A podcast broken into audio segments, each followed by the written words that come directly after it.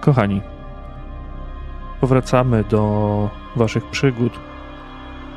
Chwilę po tym, jak Kirsten z grobowca, z wnęki wyciągnęła miecz należący do Siegfrieda von Kesselringa. Barakul, nadzieja gór, bo tak zowie się ten miecz, iskrzy się teraz w twoich dłoniach. Przestaje świecić po dłuższej chwili, ale tak jak wspominałem jeszcze na poprzedniej sesji, jego runy, prawdopodobnie krasnoludzkie, wyryte na całej długości ostrza, będą świecić. Bardzo, ale to bardzo długo, być może po wsze czasy. Czujesz moc przepływającą przez te ostrze. Czujesz, że jest to broń wyjątkowa, lekka. Broń, którą można machnąć bez żadnego problemu. Taka, która tnie powietrze, nie czuje żadnego, ale to żadnego oporu. I być może tak samo będzie wchodzić w ciała Twoich przyszłych wrogów. Ta krypta skrywa w sobie z pewnością jeszcze masę, masę tajemnic.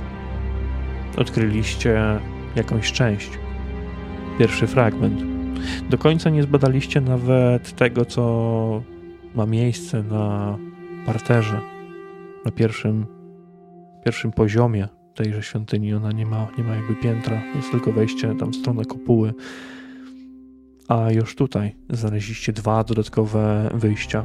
Schody gdzieś na końcu korytarza prowadzące w górę oraz ten tunel wydrążony w ziemi, znajdujący się w jednej we, we wnęk tutejszych grobowców. I myślę, że w tym momencie oddam wam od razu głos, abyście mogli zdecydować, co będziecie chcieli, chcieli robić dalej, tuż po tym, jak Kirsten dobyła tego miecza. Kirsten, doprawdy niesamowity oręż. Przysłuży nam się w naszych walkach z chaosem. Z pewnością, z pewnością. Ten oręż, ten miecz, nadzieja gór, parakul.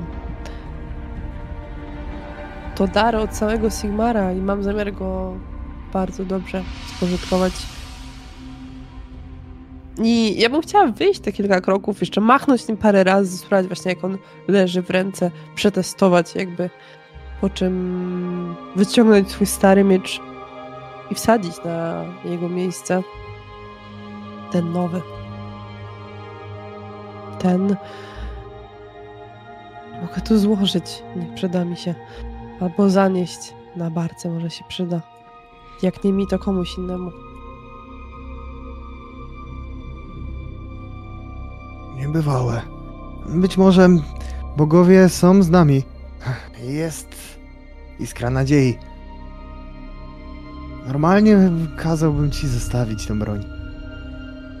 Nie zakłócać spoczynku zmarłych. Ale to jest znak. A znaków nie można ignorować. Szczególnie takich. Dokładnie.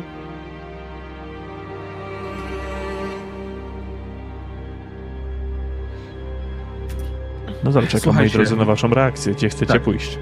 Słuchajcie, wydaje mi się, że zanim zagłębimy się w te tunele, nie wiemy, gdzie one nas zaprowadzą, sprawdźmy jeszcze, co tutaj jest. Sprawdźmy tę pierwszą część świątyni. Mm, Jutro ten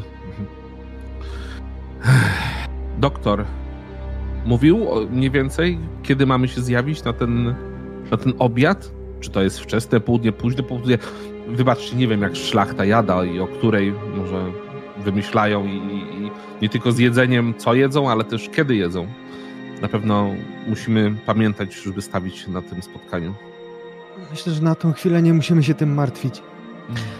Teraz chyba wypadałoby zejść na dół. Nie chcieliśmy. W sensie? Nie, my jesteśmy w kryptach. My jesteśmy na dole. Musimy Ale chyba wrócić na górę. Nie weszliśmy do tego tunelu, prawda? Tam był jeszcze tunel. Czekajcie. Nie. Sprawdźmy całą świątynię. Tak. Musimy zobaczyć i być może dowiedzieć się, co spotkało e, rezydujących tutaj kapłanów. To może rozjaśnić nam sytuację na to, kto i co próbuje lub próbował tutaj zatuszować i dlaczego stracili oni życie. Zgadzam się. Ym, Więc na górę. Tunel zostawmy na koniec. Dobrze, tak zróbmy. Zgadzam się z Randulfem. Ruszacie więc z powrotem. Przechodzicie obok tego wyczyszczonego, zdałoby się rzec, podestu. Przechodzicie przez załom, następnie po tych obślizłych schodach. Wdrapujecie się coraz wyżej i wyżej, aby znów zagościć przez chwilę w pomieszczeniu ceremonialnym. Następnie przechodząc przez otwarte drzwi, wkraczacie do głównego pomieszczenia świątynnego, w którym wciąż palą się te dwa światła ustawione na podestach. Nic tutaj się nie zmieniło. Posąg Sigmara stoi tak samo jak i stał, ale przed wami po drugiej stronie pomieszczenia malują się kolejne drzwi. Jak mniemam, to je będziecie chcieli sprawdzić w związku z, mm, z krokami, które podjęliście teraz na dole.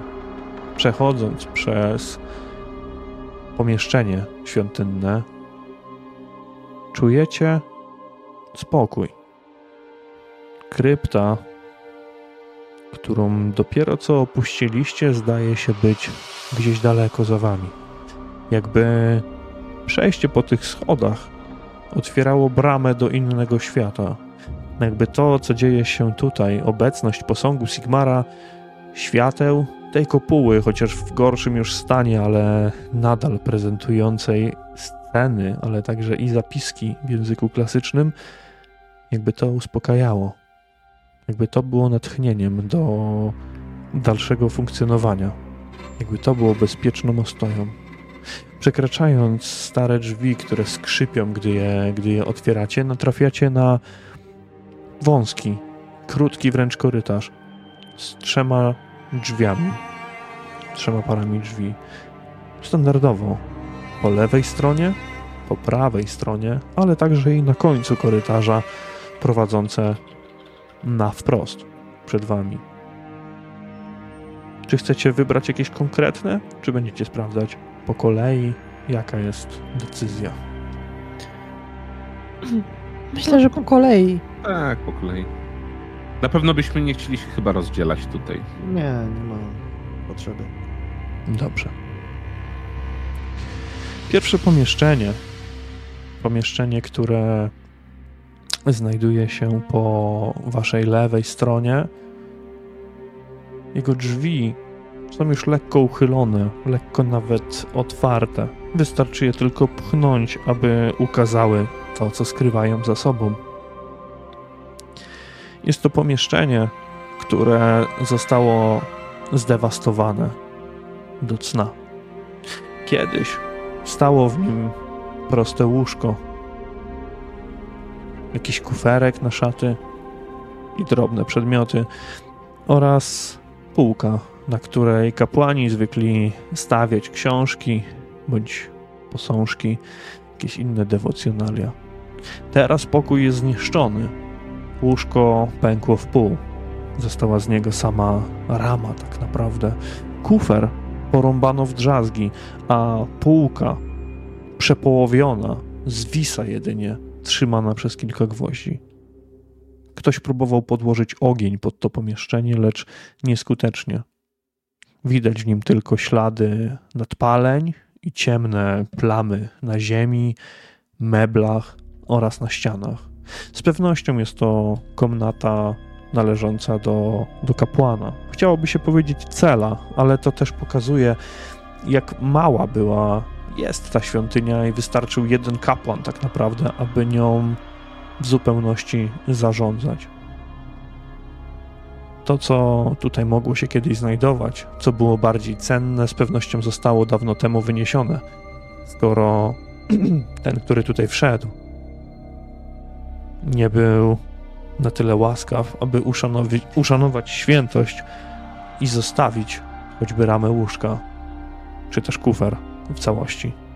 Wygląda to tak, jakby ktoś w dzikim szale zaczął rąbać siekierą albo jakimś innym ostrym narzędziem wszystko, co znalazło się w zasięgu jego broni. Nie ma tutaj jednak żadnych śladów krwi ani ubrań leżących na ziemi. Większość tych ubrań, które są tutaj w tej świątyni, minęliście jakiś czas temu i ty też, e, Randulfie, minąłeś w tym pomieszczeniu ceremonialnym, które zebrałeś nieco z, z szacunku i ułożyłeś w jednym, w jednym miejscu. Niemniej jednak w te pomieszczenie zdaje się być całkowicie pusta.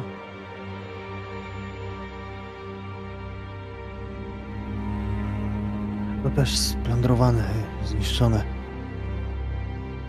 Chyba nic tu po nas. Jeszcze rzucam okiem na to pomieszczenie. Chyba, chyba nie. Nie będziemy teraz każdej, każdej szmatki podnosić, każdego tutaj mebla zniszczonego. Chodźmy dalej.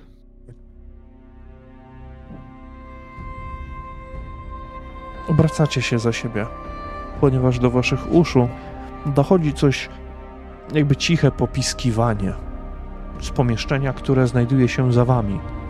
Tak samo wystarczy pchnąć drzwi i waszym oczom ukazuje się pomieszczenie bardzo brudne, z pootwieranymi kredensami, z potłuczoną zastawą, która wysypała się wręcz z jednego z kredensów, z porozrzucanymi drewnianymi sztućcami, takimi, które w ogóle nie były w żaden sposób warte tego, aby je ukraść.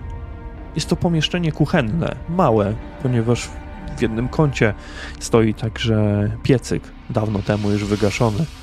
Nie ma nawet mowy, żeby, żeby ktoś, tutaj, ktoś tutaj rozpalał, ale w tym pomieszczeniu, w jego kącie, słyszycie to ciche popiskiwanie.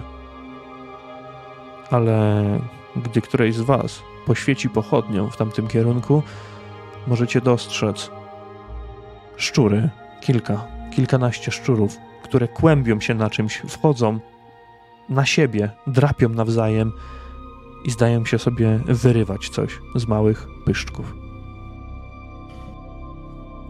mm, Ja świecę tam bliżej pochodnią tego miejsca, jakby może trochę przepędzając je e, światłem, które ona daje. Dobrze. Randulfie, proszę Ciebie o wykonanie testu leczenia z modyfikatorem plus 20.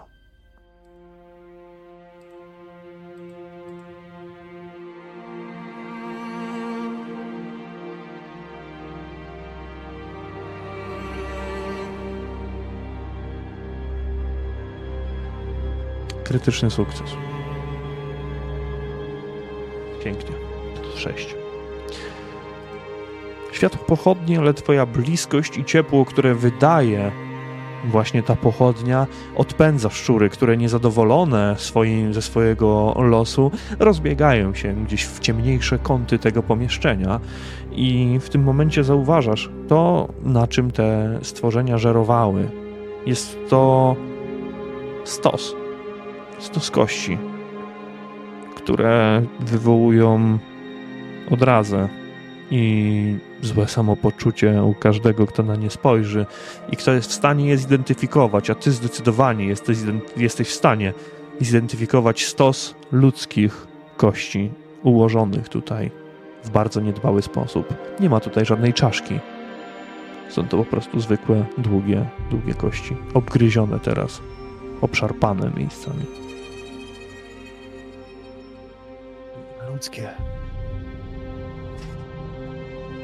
Myślisz, że to kapłani? Nie wiem, ale patrząc, patrząc na to, jak zachowywali się mieszkańcy wioski, nie zdziwię się, jak właśnie tutaj dochodziło również do aktów kanibalizmu, no, kimkolwiek, kto stracił życie, bo zmarł z przyczyn naturalnych. Być może, kiedy sprawdzimy już wszystko, wypadałoby przenieść szczątki odprawić odpowiedni obrządek. I tak też e, zrobimy. Jeżeli jesteście za tym. Oczywiście, jak najbardziej, Randulfie.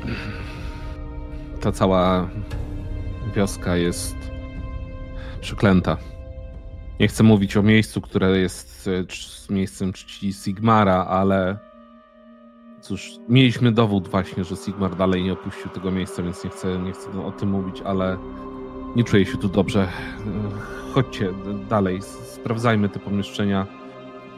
Zejdźmy do tych tuneli, dokądkolwiek nas zaprowadzą, już chyba będzie lepiej niż oglądanie tutaj tego aktu. nie, to tylko pokazuje nam skalę.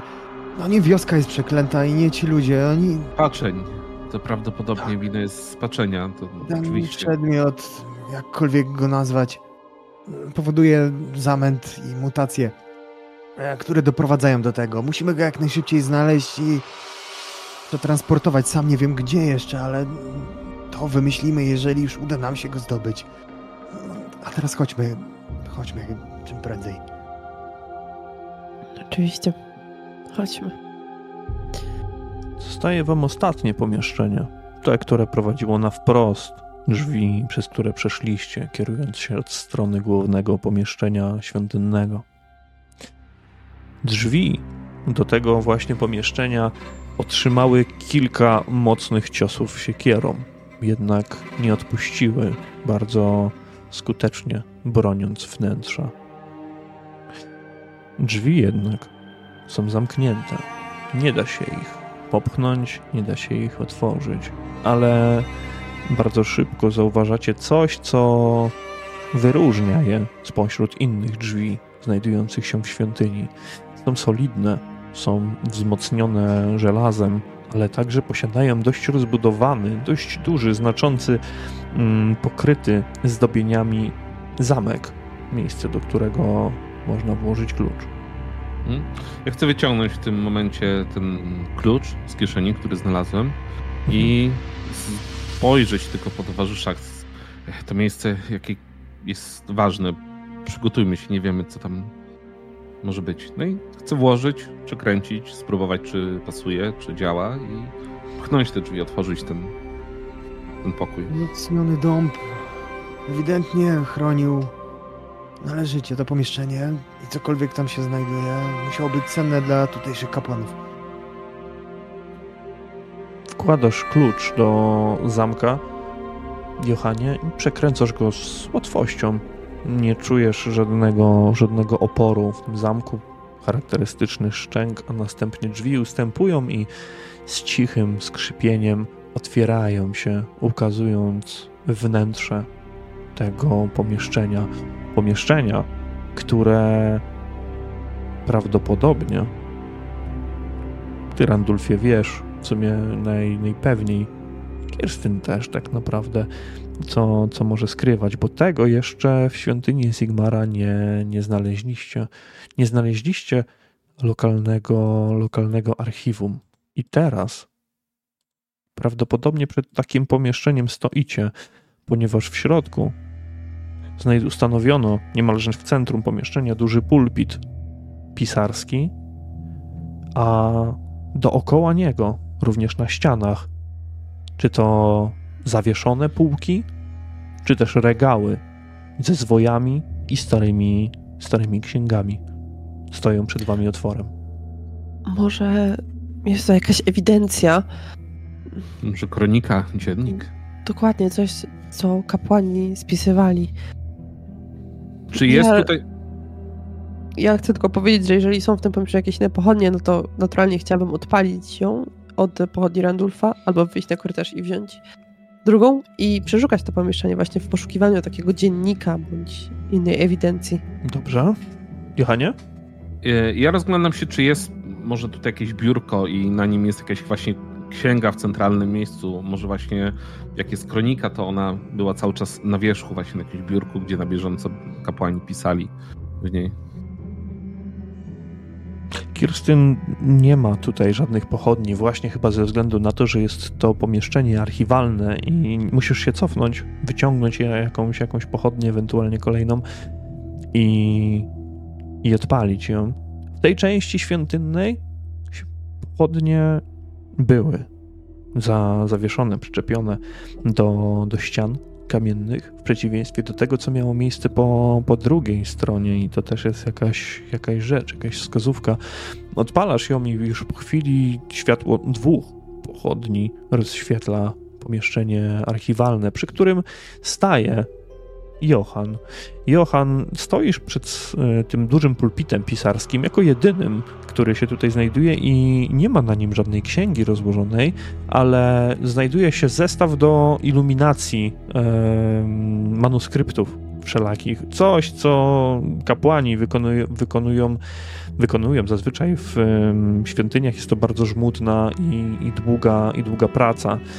Niemniej jednak bardzo szybko orientujesz się po tabliczkach zapisanych na, na regałach, że macie do czynienia z wszystkimi kronikami Wittgendorfu opisujące stulecia zbiorów narodzin, śmierci oraz małżeństw mających miejsce w, tymże, w tejże wiosce, w tymże miasteczku.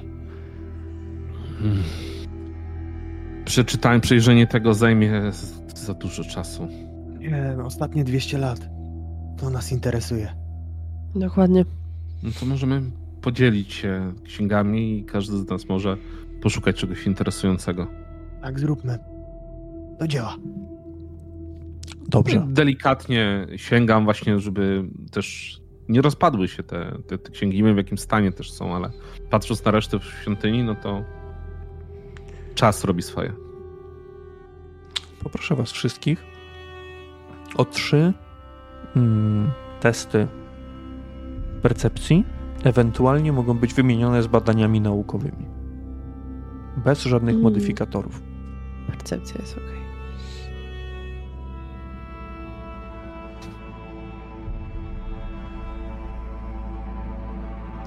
Ja sobie jeszcze tylko rzucę okiem.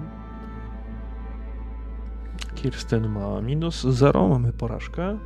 Johan ma sukces na plus 3. I Randulf ma minus 3. Ja sobie użyję punktu szczęścia. Dobrze.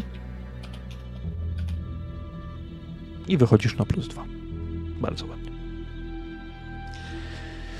Niemniej jednak, przekopanie kronik nawet z ostatnich 200 lat będzie stanowić dla Was wyzwanie przede wszystkim wyzwanie, jakim jest czas, który spędzicie w tym pomieszczeniu. I trochę tego czasu na pewno, na pewno minie.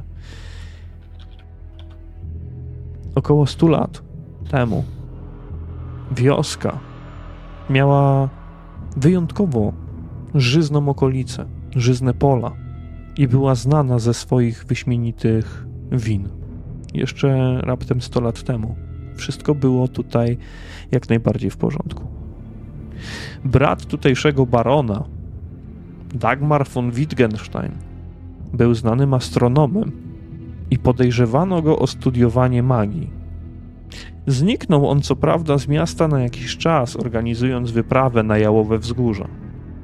Wrócił sam, dzierżąc wyłożoną ołowiem skrzynię. Następne zbiory po jego powrocie były katastrofalne. Nieurodzaj i widmo głodu Wino z najlepszych winnic kwaśniało. Każdego roku było coraz gorzej. Chłopi zaczęli opuszczać Wittgendorf, a ci, którzy zostali, zaczęli przymierać głodem. W historii najnowszej odnotowano burzę sprzed dwóch lat. Jej efekty potwierdzają słowa lokalnego karczmarza. Dodane są tutaj jednak informacje mówiące o tym, iż po burzy trawiąca okolice choroba jeszcze bardziej przybrała na sile. Pojawiły się zmutowane zwierzęta, ale także i ludzie. Roślinność karłowaciała i zmieniała kształty. Zapiski historii najnowszej urywają się około sześciu miesięcy temu. To są suche fakty, czy też powiedzmy ci kapłani tam pisali swoje opinie, bo zastanawiam się, czemu.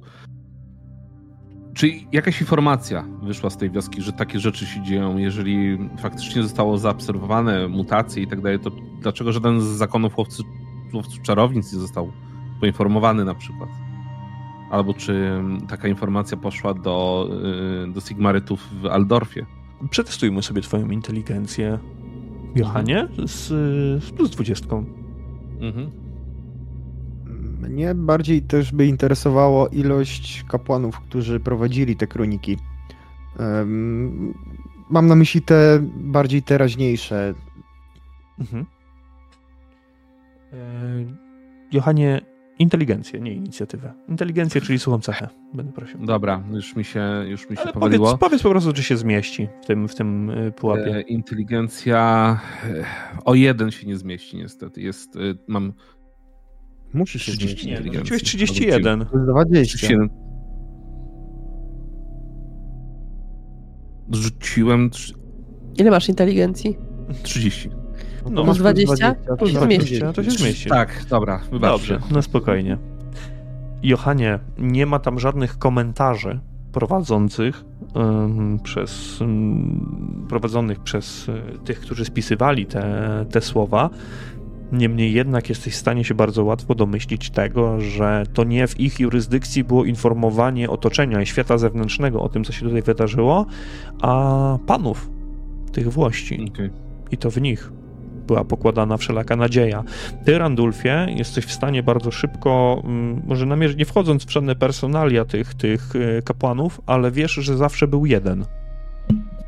Po prostu jakby zachodziła wymiana pokoleniowa i w Wittgendorfie widocznie nie było potrzebnego nigdy więcej niż jednego kapłana, kapłana Sigmara.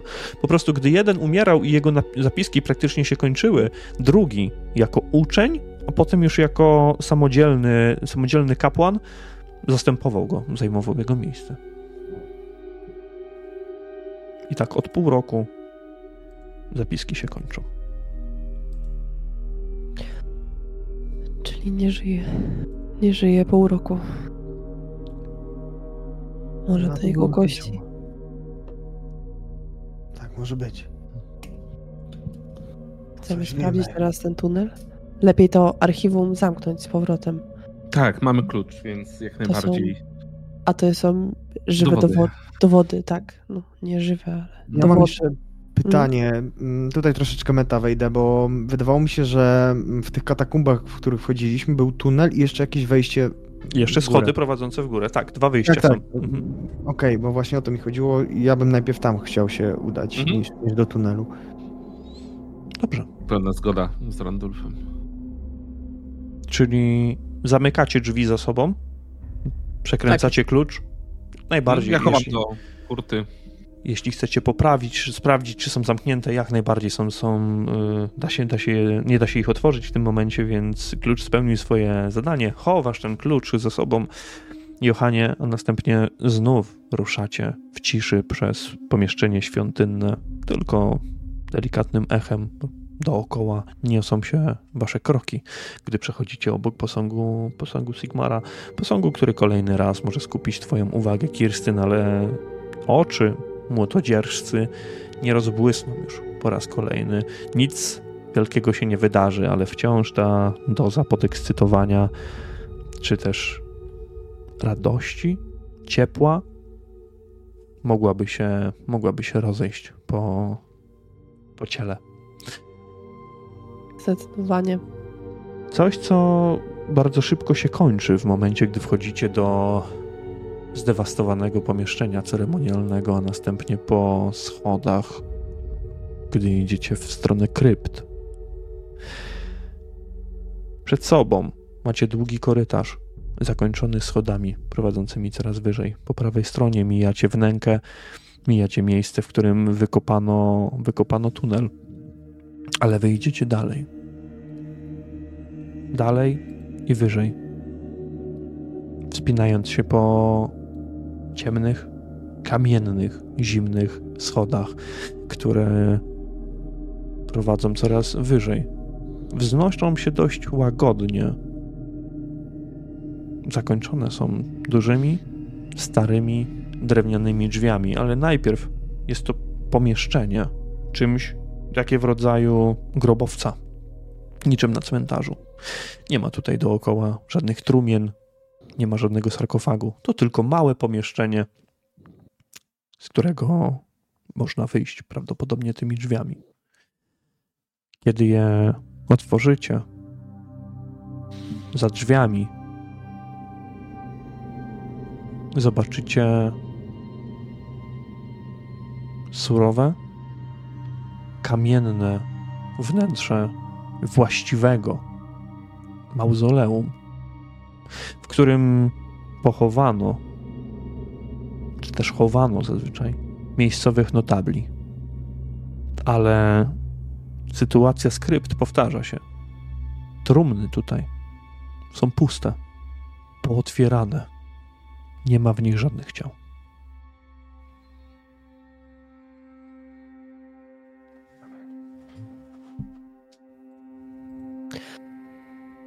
Myślicie.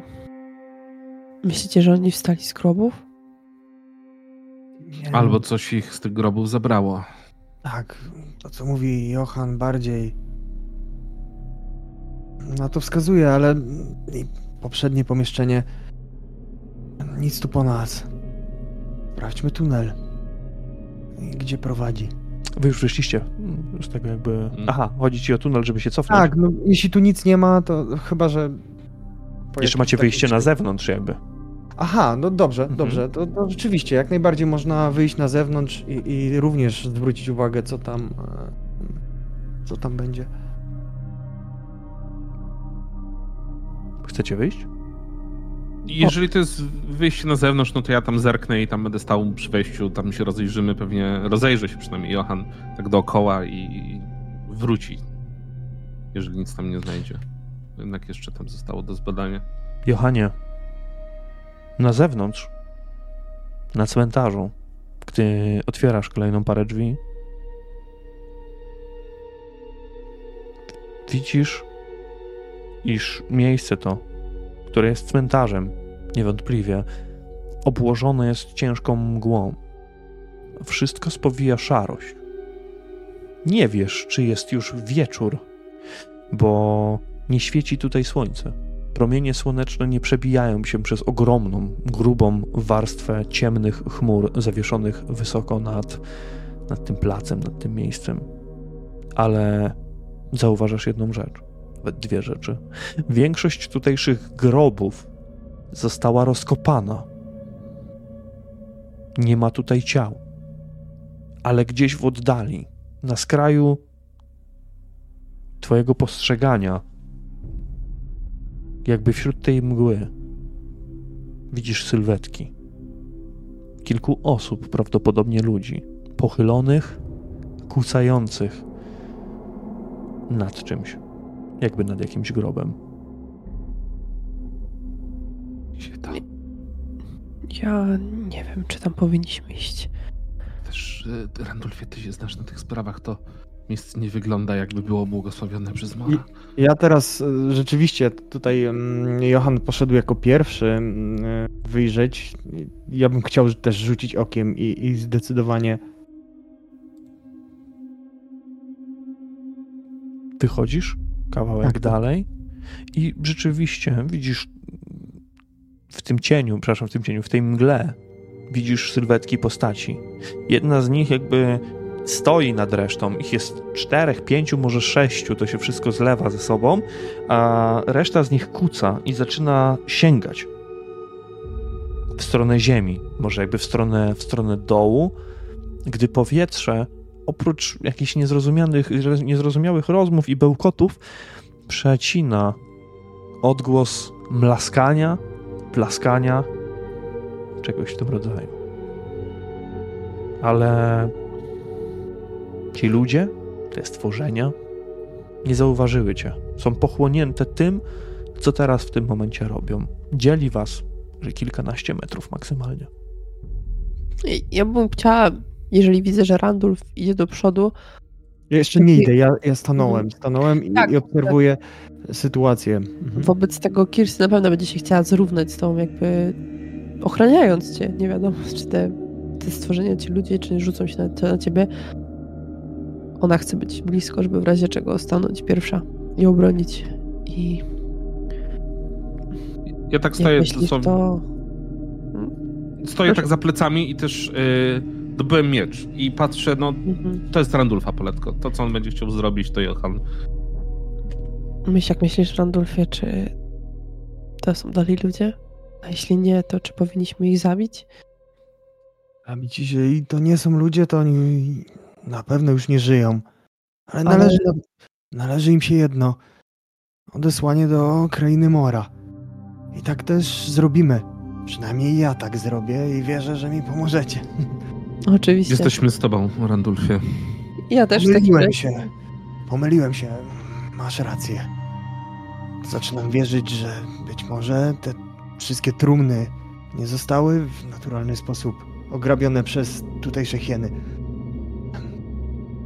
Chodźmy. Ja wyciągam również miecz i, i jakby powoli podchodzę, mm, jakby nie zostawiając sobie tą inicjatywę jednak dla nas, jeżeli one miałyby się na przykład odwrócić, czy, czy coś mm, w ten deseń. I w pewnym momencie, gdy mgła za wami zaczyna otaczać już budynek mauzoleum, a wy znajdujecie się pośród rozkopanych grobów, sylwetki zaczynają zarysowywać się bardziej mm, dokładniej, po prostu.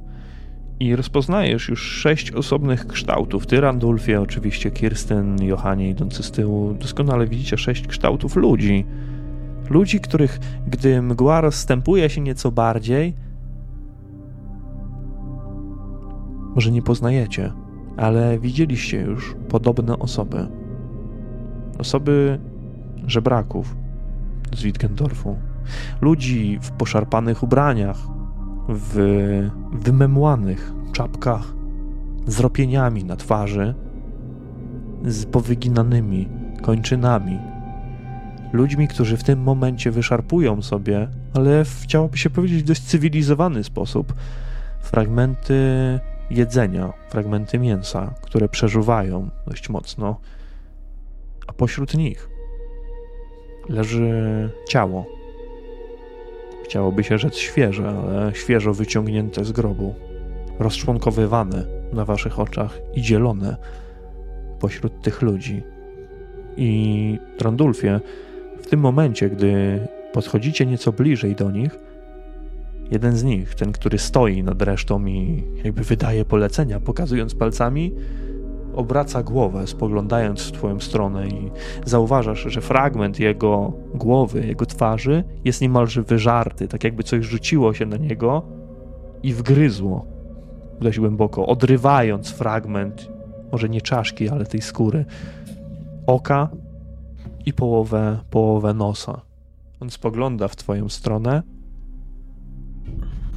ale w tym momencie jeszcze nic nie mówi.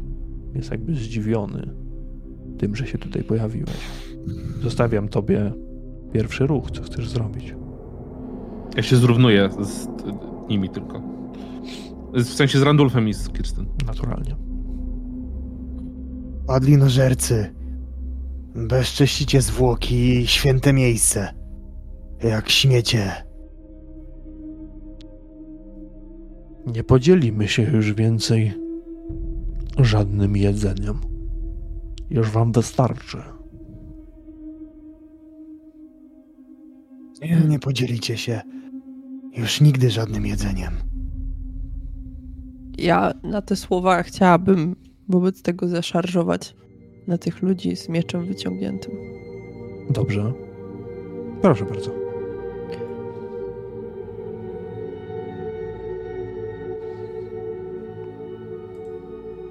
Yy, dobra. Pozwólcie, że ja zmienię nieco tutaj anturaż.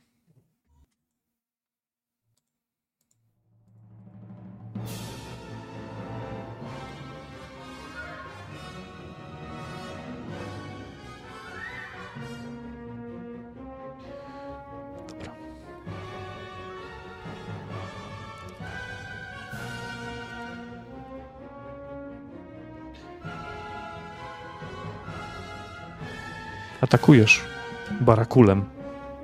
Jedno machnięcie twojego, twojego ostrza, Kirstyn, gdzie, gdy ci ludzie wyprostowywali się, zaczynali dopiero wstawać, a z ich ust kapała ślina, krew oraz fragmenty jedzenia, byli zdezorientowani. Kompletnie nie mający pojęcia, co w tym momencie nadchodzi, i jeden z nich zostaje przebity ostrzem twojego miecza, które płonie teraz wręcz. Jego runy czerwone goreją, zatapiając się w ciało przeciwnika, który patrząc się na ciebie zamglonymi w tym momencie oczyma zatacza się i wpada do grobu, z którego dopiero co chwilę wcześniej wyciągnął wyciągnął ciało. Pozostali zaczynają się cofać, potykając się niemalże o siebie, a ten z nich, który nie jest przywódcą, ale po prostu jako jedyny się, jako jedyny się odezwał, podnosi ręce, cofając się jeszcze dalej. Spokojnie, możemy się dogadać. Powiemy wam coś, czego nie wiecie. Więc, więc mówcie. Już. Musimy, musimy mieć pewność, że nie zabijesz nas, tak jak zabiłaś mojego kolegę. Ja opuszczam miecz w takim razie ostrzem, ale zerkam w stronę Randulfa i w, i w stronę Johana, ale to bardziej w stronę, w stronę Randulfa, co on tutaj zrobi w tej sytuacji. Mów. Drugiej szansy nie będzie.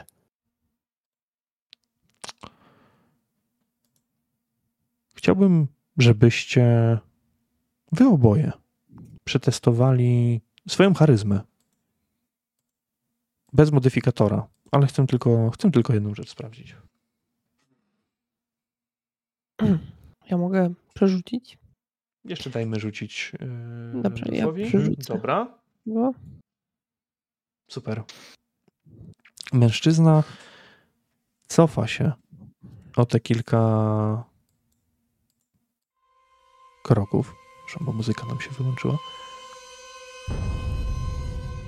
Kiedy reszta jego kompanów nie wykonuje żadnych agresywnych ruchów. Oni nie są, nie spodziewają się w ogóle tego, że ktokolwiek z was ich zaatakuje.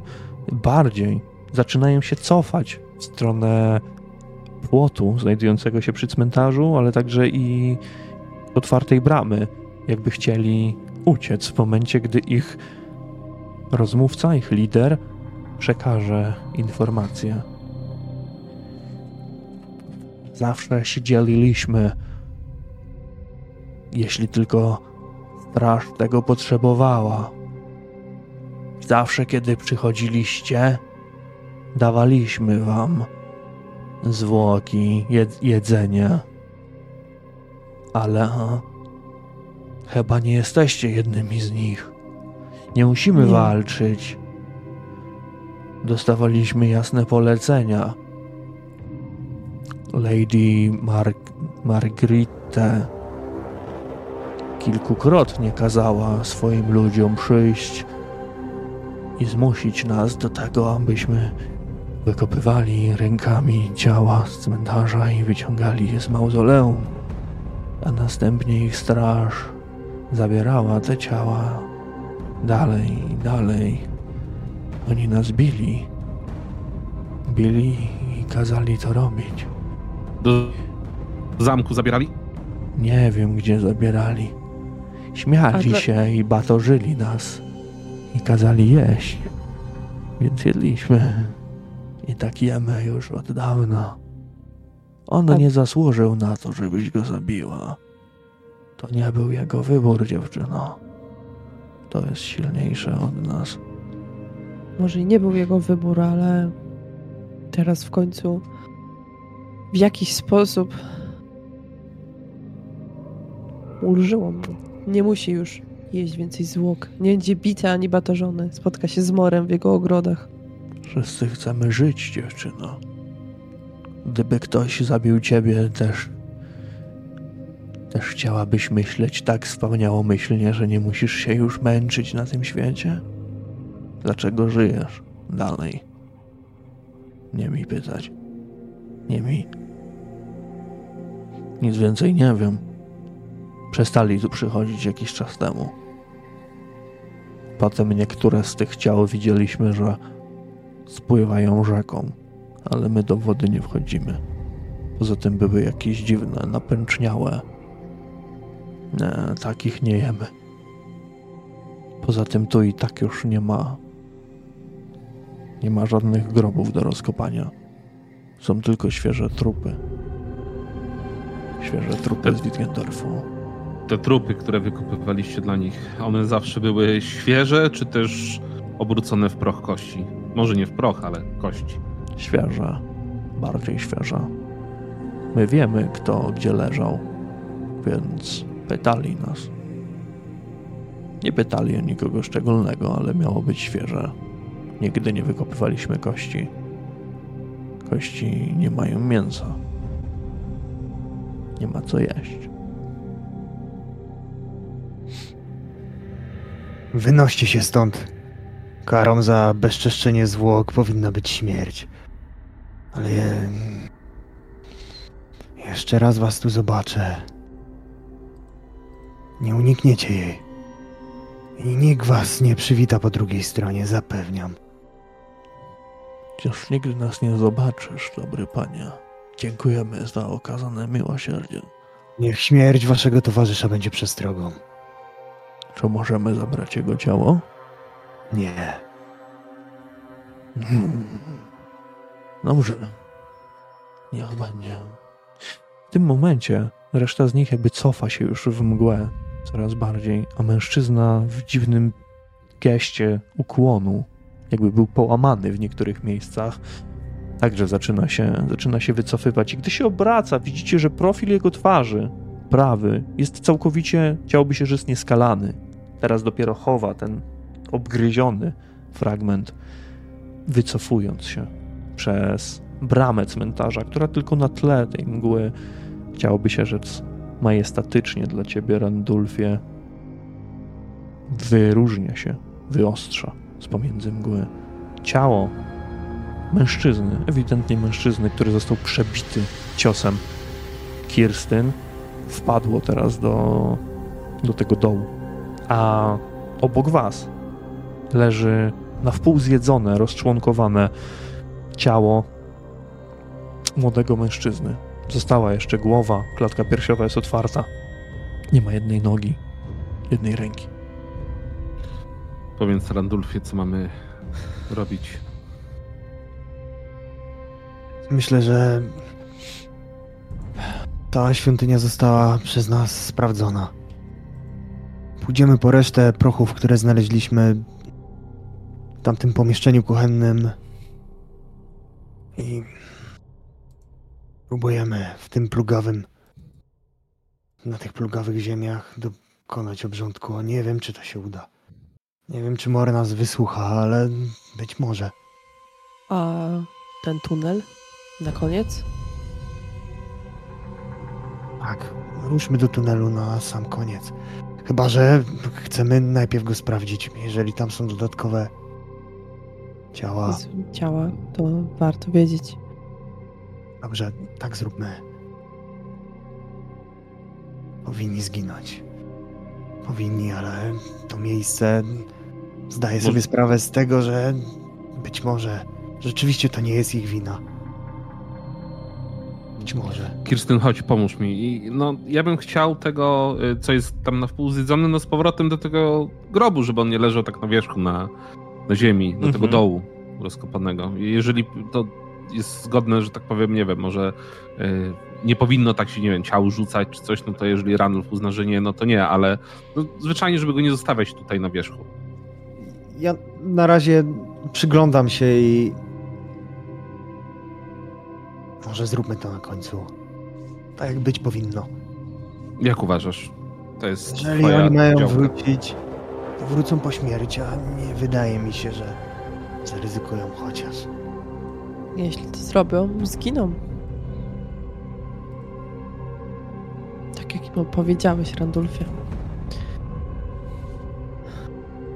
Chodźmy, zostawiłam tam w środku włócznie. Nie chcę też, żeby jakiś goście przyjdą do świątyni, żeby wykorzystali ją przeciwko nam.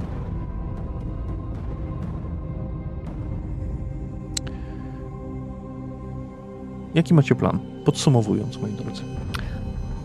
Idziemy do tego tunelu, a Mhm. następnie zabieramy wszystkie zwłoki, jakie są w świątyni i złożymy je w tej zbiorowej mogile.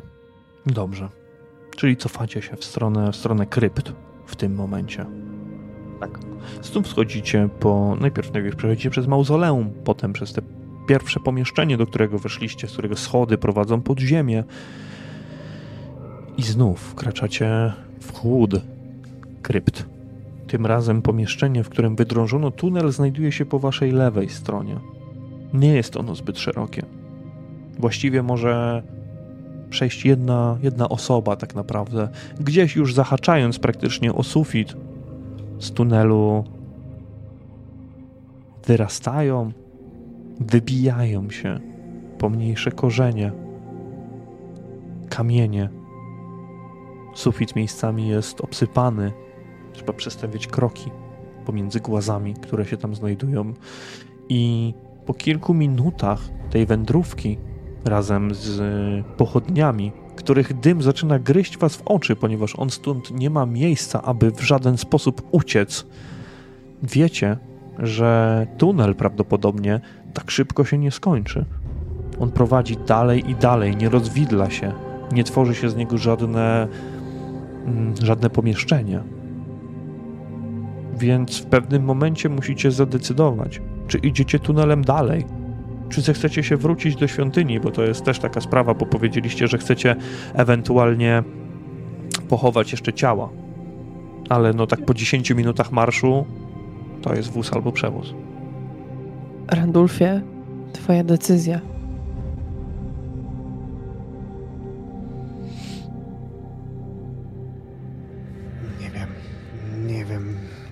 To jutrzejsze spotkanie, gdzie ten tunel prowadzi. Z jednej strony pochować tych biedaków możemy w każdej chwili. Może nawet więcej grobów będzie trzeba wykopać niż ten jeden.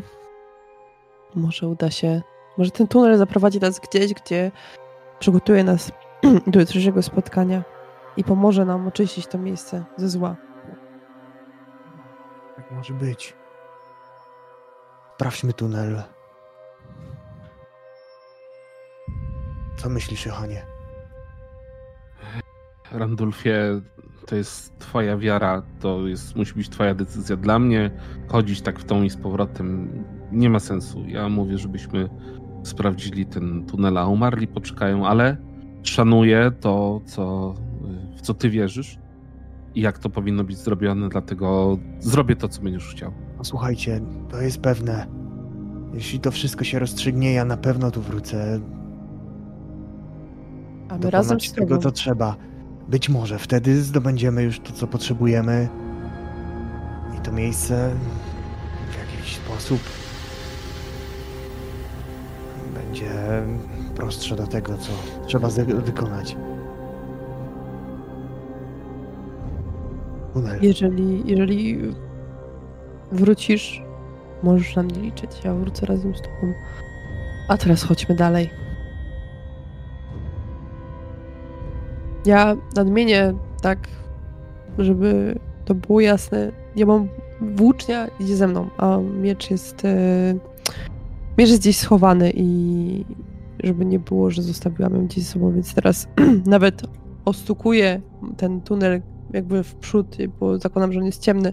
Mhm. Jakbym się obawiała, że zaraz coś na nas wyskoczy, to ukrotem. Czy chcesz zabrać ten miecz ze sobą, Kirstyn, żebyśmy potem już nie nadrabiali ewentualnie powrotu i tak dalej, i tak dalej? Tak, czy... tak. Słucham cię, Johanie. Ja bym też chciał dodać, że zanim weszliśmy do tego tunelu, no to już każdy chyba z nas ma pochodnie, no bo jednak to jest ciemne miejsce.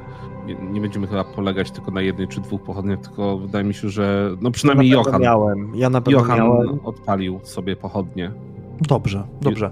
Trzy pochodnie w tak wąskim tunelu i w tak niskim tunelu to jest już nie gryzący dym w oczy, ale wręcz zaduch. I po dłuższej chwili zaczyna wam się robić niedobrze.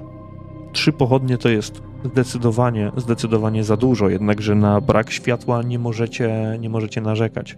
Osoba, która idzie z przodu ma najlepiej, ale cała reszta światła, cała reszta dymu wydobywa się w tył, uderzając w twarze ludzi, którzy idą za tą pierwszą, za tą pierwszą osobą. Po kilku minutach już zaczyna kręcić się wam w głowie. Ja rzucam, rzucam hasło, żeby środkowa osoba, nie wiem, e, pewnie to będzie Johan, ja idę na końcu, zgasiła jednak Ja pochodnie i, i żeby zostały tylko dwie. Ta końcowa, Mhm. bo jednak ona nikomu aż tak pewnie nie przeszkadza, a pierwsza musi być, bo musi. A druga niech będzie w pogotowiu, a czy druga, ta środkowa w pogotowiu. To ja gaszę i chowam do, do plecaka. Jakiś czas później, może 15 minut brnięcia wśród tych oparów, wśród, poprzez ten długi, ale wąski tunel, obsypującej się ziemi, kamieni, korzeni wybijających się z tej ziemi, wśród dziwnego zapachu, który zaczyna dominować powietrzu, ponieważ przez ten dym przebija się zaduch i dość mocna stęchlizna. A w pewnym momencie korytarz rozwidla się. Jest tak samo wydrążony z ziemi, jeden i drugi, ale przechodzi on w kształt litery Y, chciałoby się powiedzieć, i po prawej stronie znajdują się drzwi.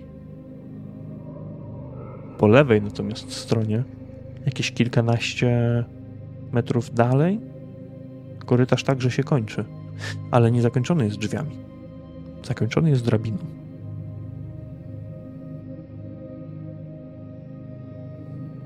Drabina. Wchodzimy?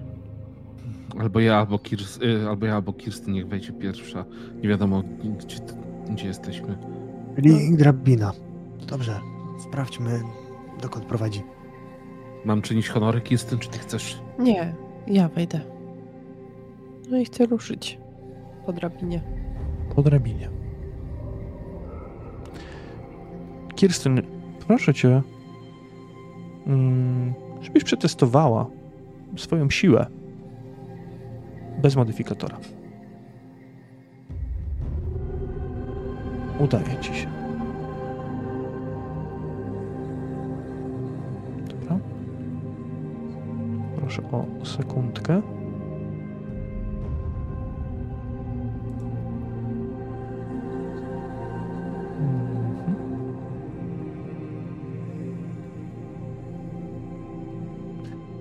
Ponieważ drabina musi się w końcu spotkać z miejscem, w którym wychodzi się z tego tunelu. A miejscem tym jest ciężka klapa. Gdy łapiesz za nią i zaczynasz pchać nieco wyżej. Oczywiście nie musi to być z całej siły i pewnie robisz to z odpowiednią dozą delikatności, ale jednocześnie siły. Czujesz, jak nad tą klapą. Coś leży, coś się znajduje, ale nie jest to aż tak ciężkie, abyś nie mogła tego przesunąć i coś, co może po części zmrozić krew w żyłach, ale także i potwierdzić wasze zaniepokojenie, to to, że w miarę odchylania klapy przez Kirstyn do waszych uszu dobiega odgłos staczających się i uderzających o siebie nawzajem szklanych butelek.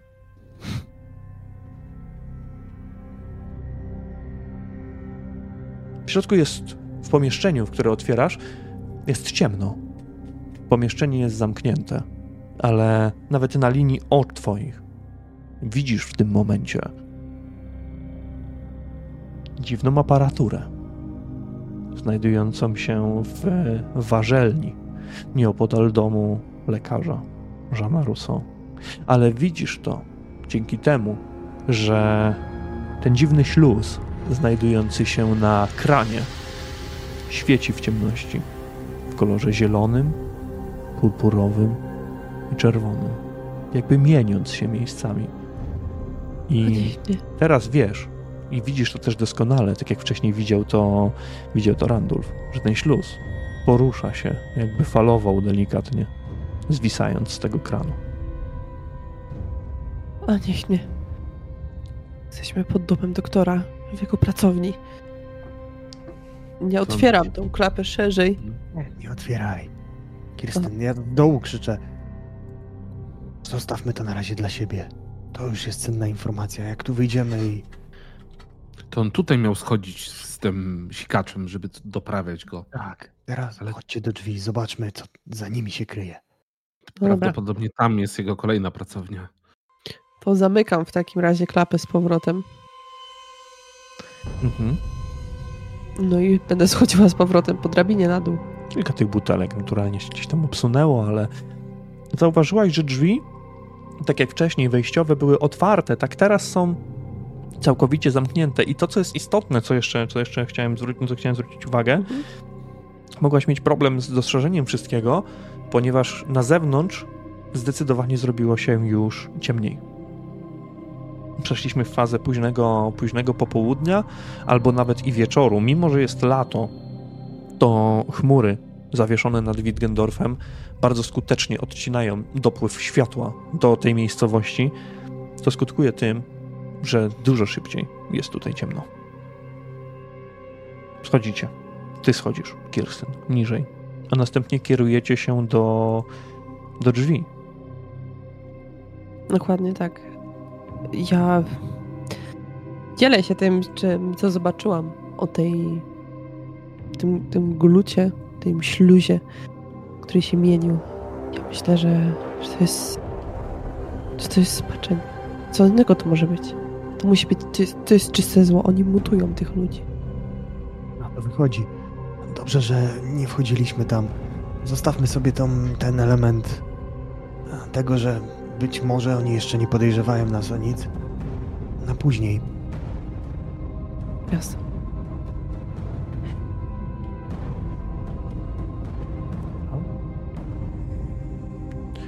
Naturalnie. Gdy zbliżacie się do drzwi i zauważacie klamkę, wiecie, że drzwi są zamknięte.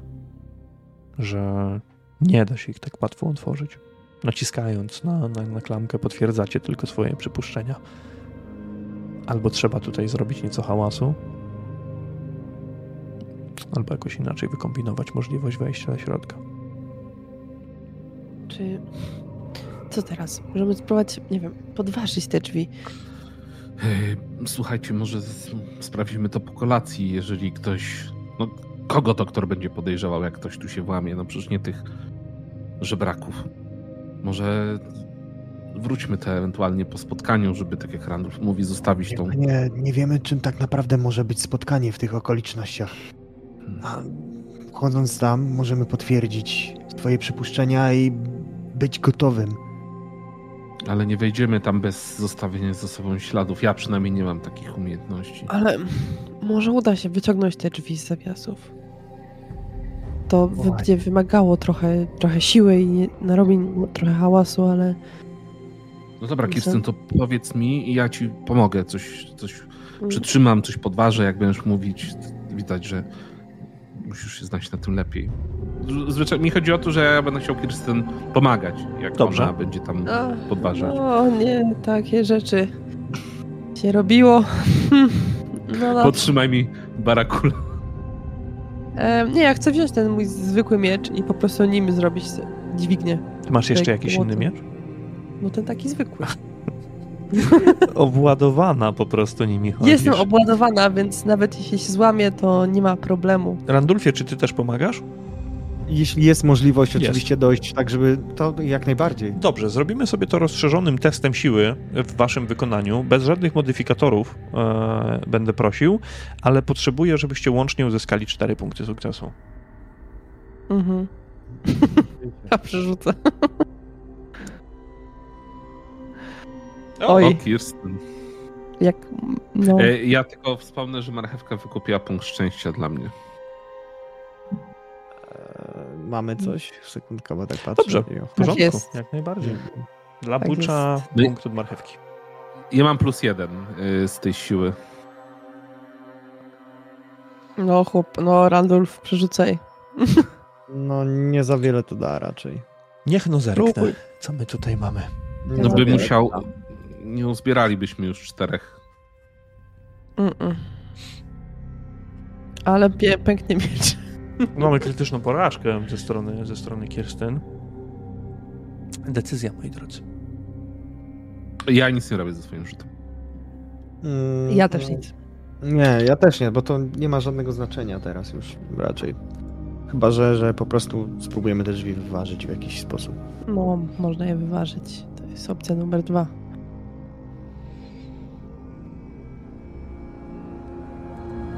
Myślę, Kirstyn. Krytyczną porażkę na minus dwa. I gdy zapierasz się dość mocno, ale nie ma tutaj wystarczającej siły, może nie ma wystarczającej kooperacji, albo nie ma wystarczająco dużo miejsca w tym korytarzu, w tym rozwidleniu, aby odpowiednio zadziałać. I nie zgrywacie się w odpowiednim tempie. Ty zbyt dużo siły przeznaczasz na ten początkowy ruch, kiedy twoi partnerzy nie są jeszcze aż tak bardzo zgrani z tobą. I to nie drzwi ustępują, ale ten miecz, który dzierżysz od dłuższej chwili. On klinuje się w tych drzwiach dość mocno i słyszysz głośny trzask, zgrzyt. Może nie był wystarczająco mocny. Może stal, z której został wykonany, nie była wystarczająco dobra. Choć zabrał ze sobą kilka, kilka istnień, gdy walczyłaś nim. Tak chyba on pozostanie tutaj. Po prostu został wbity gdzieś pomiędzy te, te zawiasy a drzwi. Jeśli go wyciągniesz, wyciągniesz jedynie jego fragment. Ostrza, większa, dłuższa część lingi zostanie oczywiście gdzieś tam ułamana. Mm. Niech to. Ja wyciągam tę klingę i odrzucam ją, jakby nic, nic z nią nie zrobię. Już więcej. Teraz i tak już są po nas ślady. W takim razie proponuję zwykłe rozwiązanie siłowe. Można wyważyć te drzwi. No to będziemy wyważać. Mm. Macie jakiś pomysł? W jaki sposób? Może po prostu kopniakiem tak wspólnie zsynchronizować się z Kirstyn. Dobra. Tak, raczej tak. Albo, Moje albo pytanie jest, na ile solidne są te, te drzwi? W sensie, tak jak wizualnie jednak mieliśmy tą skalę porównawczą na przykład w, w, w świątyni, drzwi, które chroniły. Oj nie, są one, są one dużo słabsze niż te w świątyni. One nie są, nie są wzmacniane, nie są zbrojone niczym. To są drewniane drzwi, dość mocne i, i widać, że, że ktoś tutaj się przyłożył, żeby, żeby je tutaj wsadzić i dopasować, ale to nie są takie drzwi, których nie dałoby się w żaden sposób wyważyć. No to No to albo kopniakiem, albo z bara. Dobrze. No to kolejny test będę potrzebował od was. Tutaj, Mhm. kiedy zaczniecie okładać te, te drzwi kopnięciami, wymieniając się gdzieś między, między kolejnym jednym a drugim uderzeniem i proszę was o testy chyba bijatyki. Do bijatyki sobie przejdziemy. siła poszła. Bijatyka, dobrze. A ja rzucię na plus dwa. Siły. Dobra. To ja nie rzucam w razie czego. Kirsten ma Eee, Nawet sukces. nie zdążyłem uderzyć. Dobrze, Te 0-1. drzwi- Nie, nie rzucajcie Tak. dalej. Nie ma sensu. Nie ma sensu przy tym rzucie. Naprawdę. Od skrajności Myślę, że skrajność. tutaj Kirsten po prostu swoją frustrację, że nie udało się w miarę cicho, wyży, wy, wyżyła na to kopnięcie. Dobrze. Mocne uderzenie, mocne kopnięcie gdzieś w okolicy zamka, wykonane przez Kirstyn. Może nie wyważa tych drzwi, ale po prostu je otwiera z impetem. Drzwi nie wpadają do środka, ale po prostu do środka się, się otwierają, ukazując wam obraz pomieszczenia wydrążonego w kamieniu. Pomieszczenia zdecydowanie znajdującego się pod powierzchnią ziemi. Po jednej stronie zauważacie strome schody, rozpadające się, zrobione ze zbutwiałego już wręcz drewna, a po drugiej, po drugiej stronie ubitej ziemi, bo nie ma tutaj żadnego, żadnej podłogi. Po, drugi, po drugiej stronie ziemi mm, leży stół stoi stół, na którym leżą fiolki i butelki. Niektóre z nich ciemno-niebieskie, charakterystyczne. Zamknięte drzwi, już teraz otwarte, przez które przeszliście, znajdują się tuż obok czegoś, co brzęczy, a brzęczyć nie powinno. ponieważ za stołem leży czarna, brzęcząca masa, od której unosi się odór zgnilizny.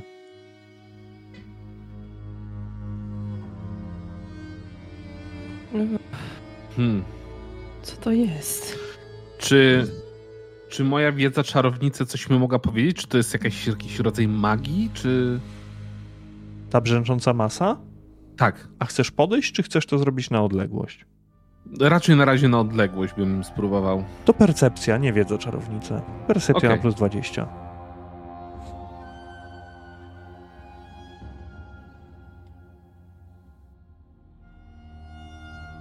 E, przyrzucę sobie to. Wykorzystujesz punkt szczęścia od marchewki. Dokładnie. Dobrze, mieliśmy minus 2 Jest i plus mamy jeden. plus 1. Nie, może na początku wydawało ci się, Johanie, że to coś czarnoksięskiego, jakaś magia, ale to nie jest magia. To są setki, tysiące, tysiące much, które kłębią się w jednym miejscu, oblepiając je, otaczając, przylegając do niego. No tak, już trochę mi się zbiera na takie. Trochę na wymiot. To są muchy, one oblazły to coś. Może przepędzimy pochodnią. No, jeżeli chcemy Daj- się dowiedzieć, co to było, Daj, Dobra. daj, daj Kirsten pochodnie. proszę. Mm, Ja zasłaniam sobie y, ręką twarz e, i próbuję no, od- odgonić te muchy tą, tą pochodnią i zerknąć, co tam jest, co one oblazły.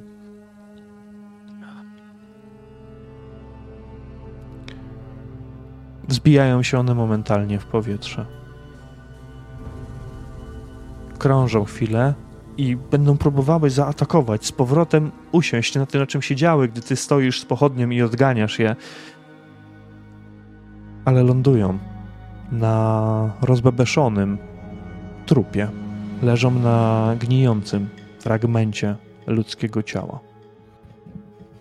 Gdy tylko zabierzesz światło, one momentalnie do niego podlecą i znów je, znów je oblepią. Odsuwam się od tego. Słuchajcie, tam jest jeden z tych. Jakiś część trupa. Ech, to chyba ten doktor, on faktycznie chyba musi coś z tymi trupami robić. Nie wiem, dosikacze? Ich dodawać jak? No, z pewnością. Ja chciałbym się na resztę tego wszystkiego em, te, przyjrzeć, co tam jeszcze się znajduje. Tak Bardziej- samo. Dokładnie. Dobrze. Na stole, wśród tego brzęczenia, stoją wagi, jest jakaś pipetka, masa fiolek z kolorową wodą, ale także i z kolorowym piaskiem. Obok nich stoi duży, otwarty słój. Od niego prowadzą długie, chciałbyś powiedzieć, gumowe rurki, lejek i cała masa niebieskich butelek. Jakby do nich był e, spuszczany płyn, który znajduje się w, tym słoju. Ten słój jest przezroczysty. Widać w nim mętną, zawiesi, zawiesistą wodę. Tak ciecz tej wodę. Oprócz tego, ty Johanie, może ty też Kirstyn, zauważacie, że obok tego ciała znajduje się ławka. Taka zwykła, przy której można zazwyczaj sobie usiąść i, i odsapnąć. Ale pod tą ławą znajduje się wiadro. Z tego wiadra przewieszona jest fragment zakrwawionej szmaty. A w wiedrze znajduje się. Co, coś w nim jest, ale widzicie na razie tylko coś w rodzaju, w rodzaju rączki? Czegoś takiego. Ja bym chciała podejść do tego wiadra i odsunąć je nogą, tak żeby zawartość tego wiadra wpadła w, w obręb światła, że mogła zobaczyć, co tam jest. Gdy kopnęłaś w to wiadro, szmata wypadła z niego, ale także z cichym łoskotem po, po kamieniach zaszurało narzędzie. Narzędzie chirurgiczne. Piła. Dokładnie.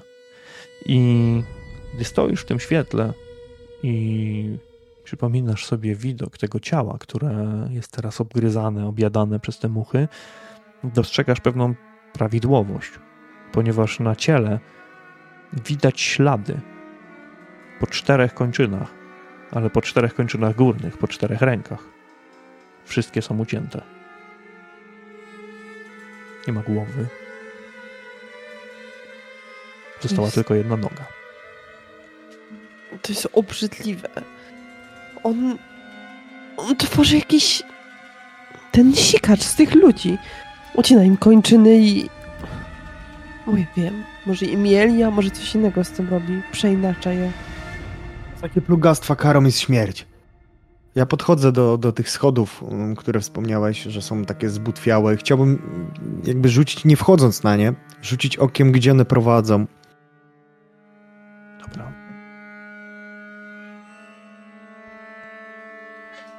Gdzie rzucasz okiem, zauważysz, one, one są dość strome, ale na końcu nich nie ma drzwi.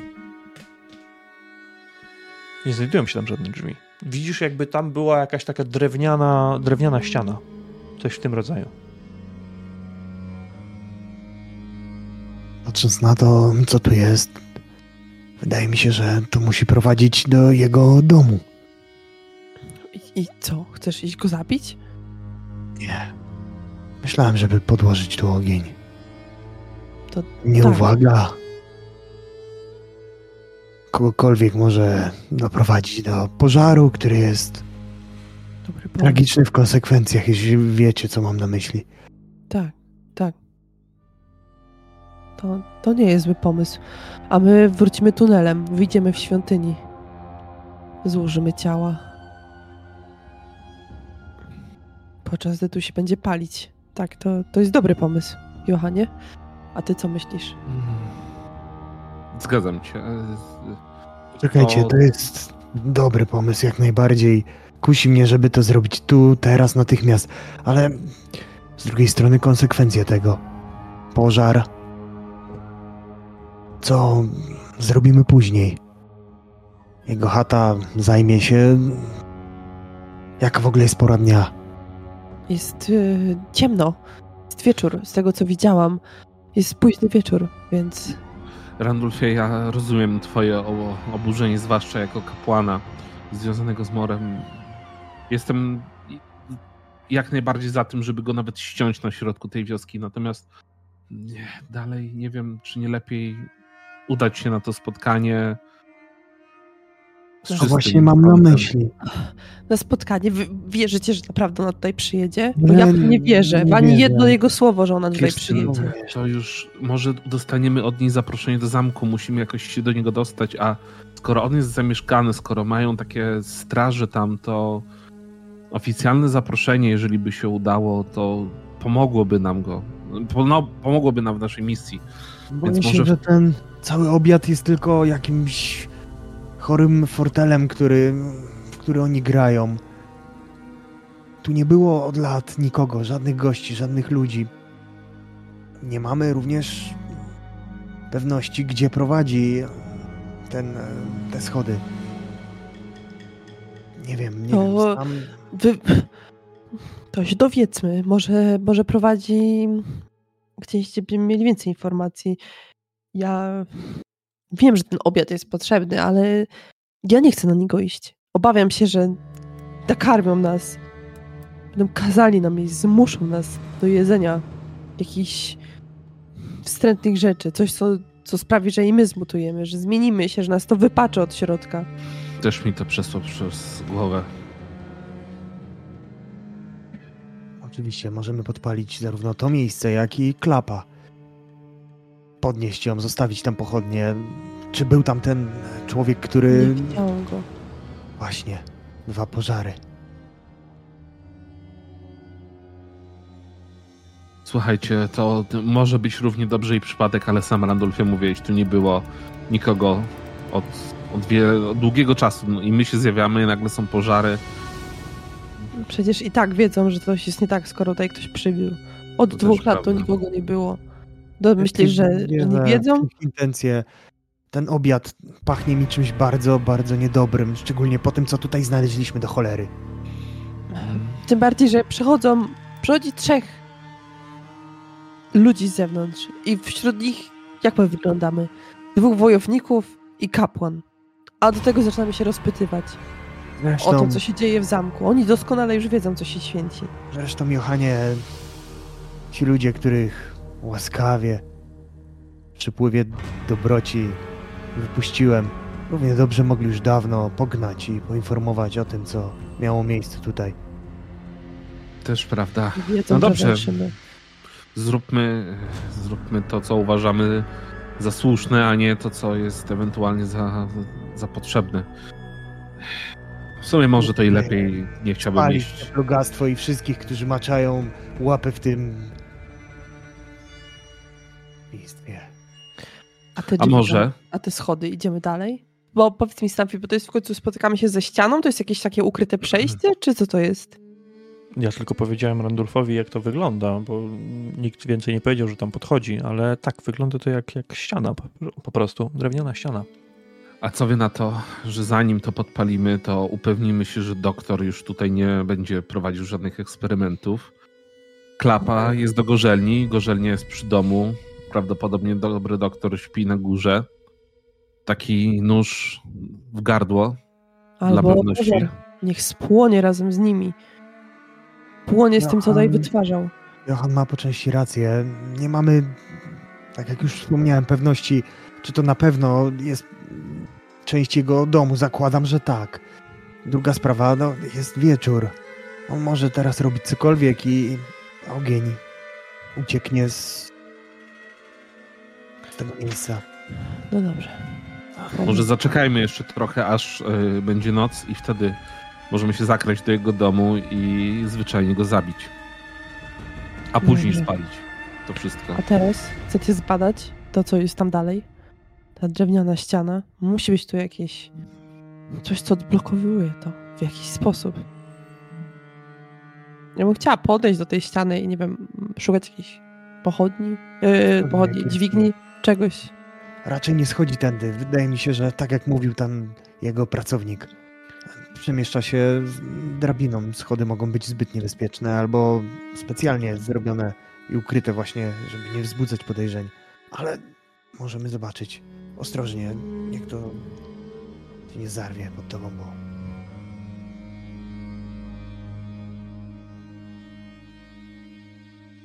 Kirstyn, przetestujmy to sobie. Ale przetestujemy to sobie chyba percepcją najzwyklejszą, bez żadnego modyfikatora. Bardzo ładnie. Pięćdziesiątka, aż plus trzy.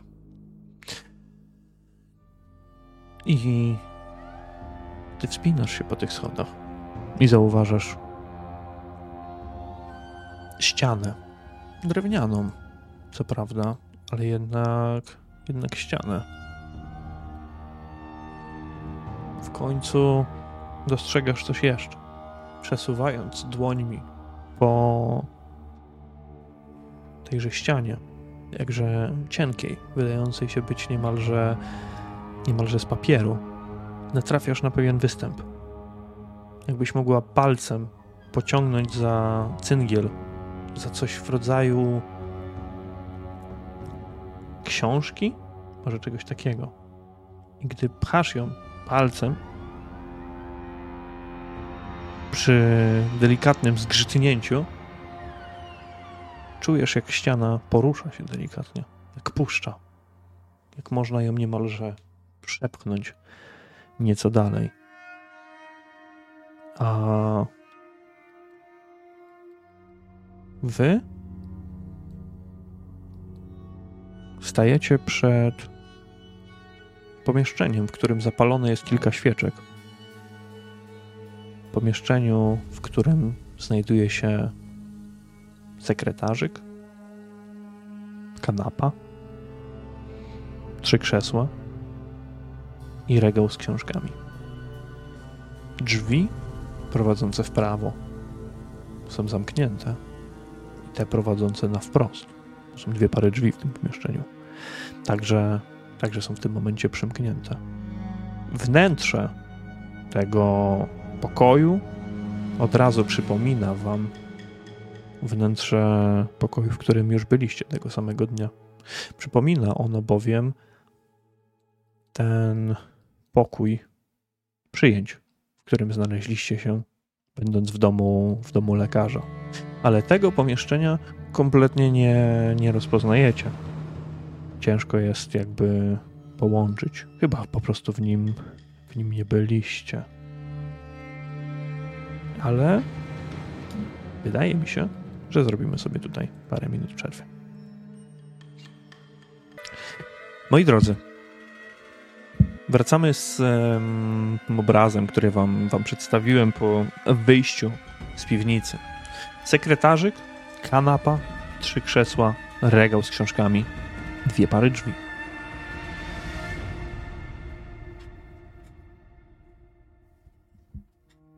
Co robicie? Jesteśmy w domu doktora, więc to idealny, idealna okazja, by się nim zająć, a potem wszystko puścić z dymem. W sumie znając życie, nawet jakbyśmy się zakradli do niego, jakby spał, to i tak pewnie ktoś z nas by strącił jakiś, nie wiem, wazon albo coś podobnego, patrząc na nasze poprzednie próby zakradania się gdzieś, więc masz rację, Kirsten, zatmie to od razu, jak już tu jesteśmy. Ja nie jestem osobą, która się skrada. Nie szło mi to nigdy najlepiej, a w tej zbroi jest jeszcze gorzej, więc chodźmy. Chyba, że Randulfie, masz jakiś inny pomysł. Chodźmy, ten człowiek zasługuje na jedno. W takim razie idziemy. Gdzie idziecie? Są drzwi na wprost i drzwi na prawo. Tak jest.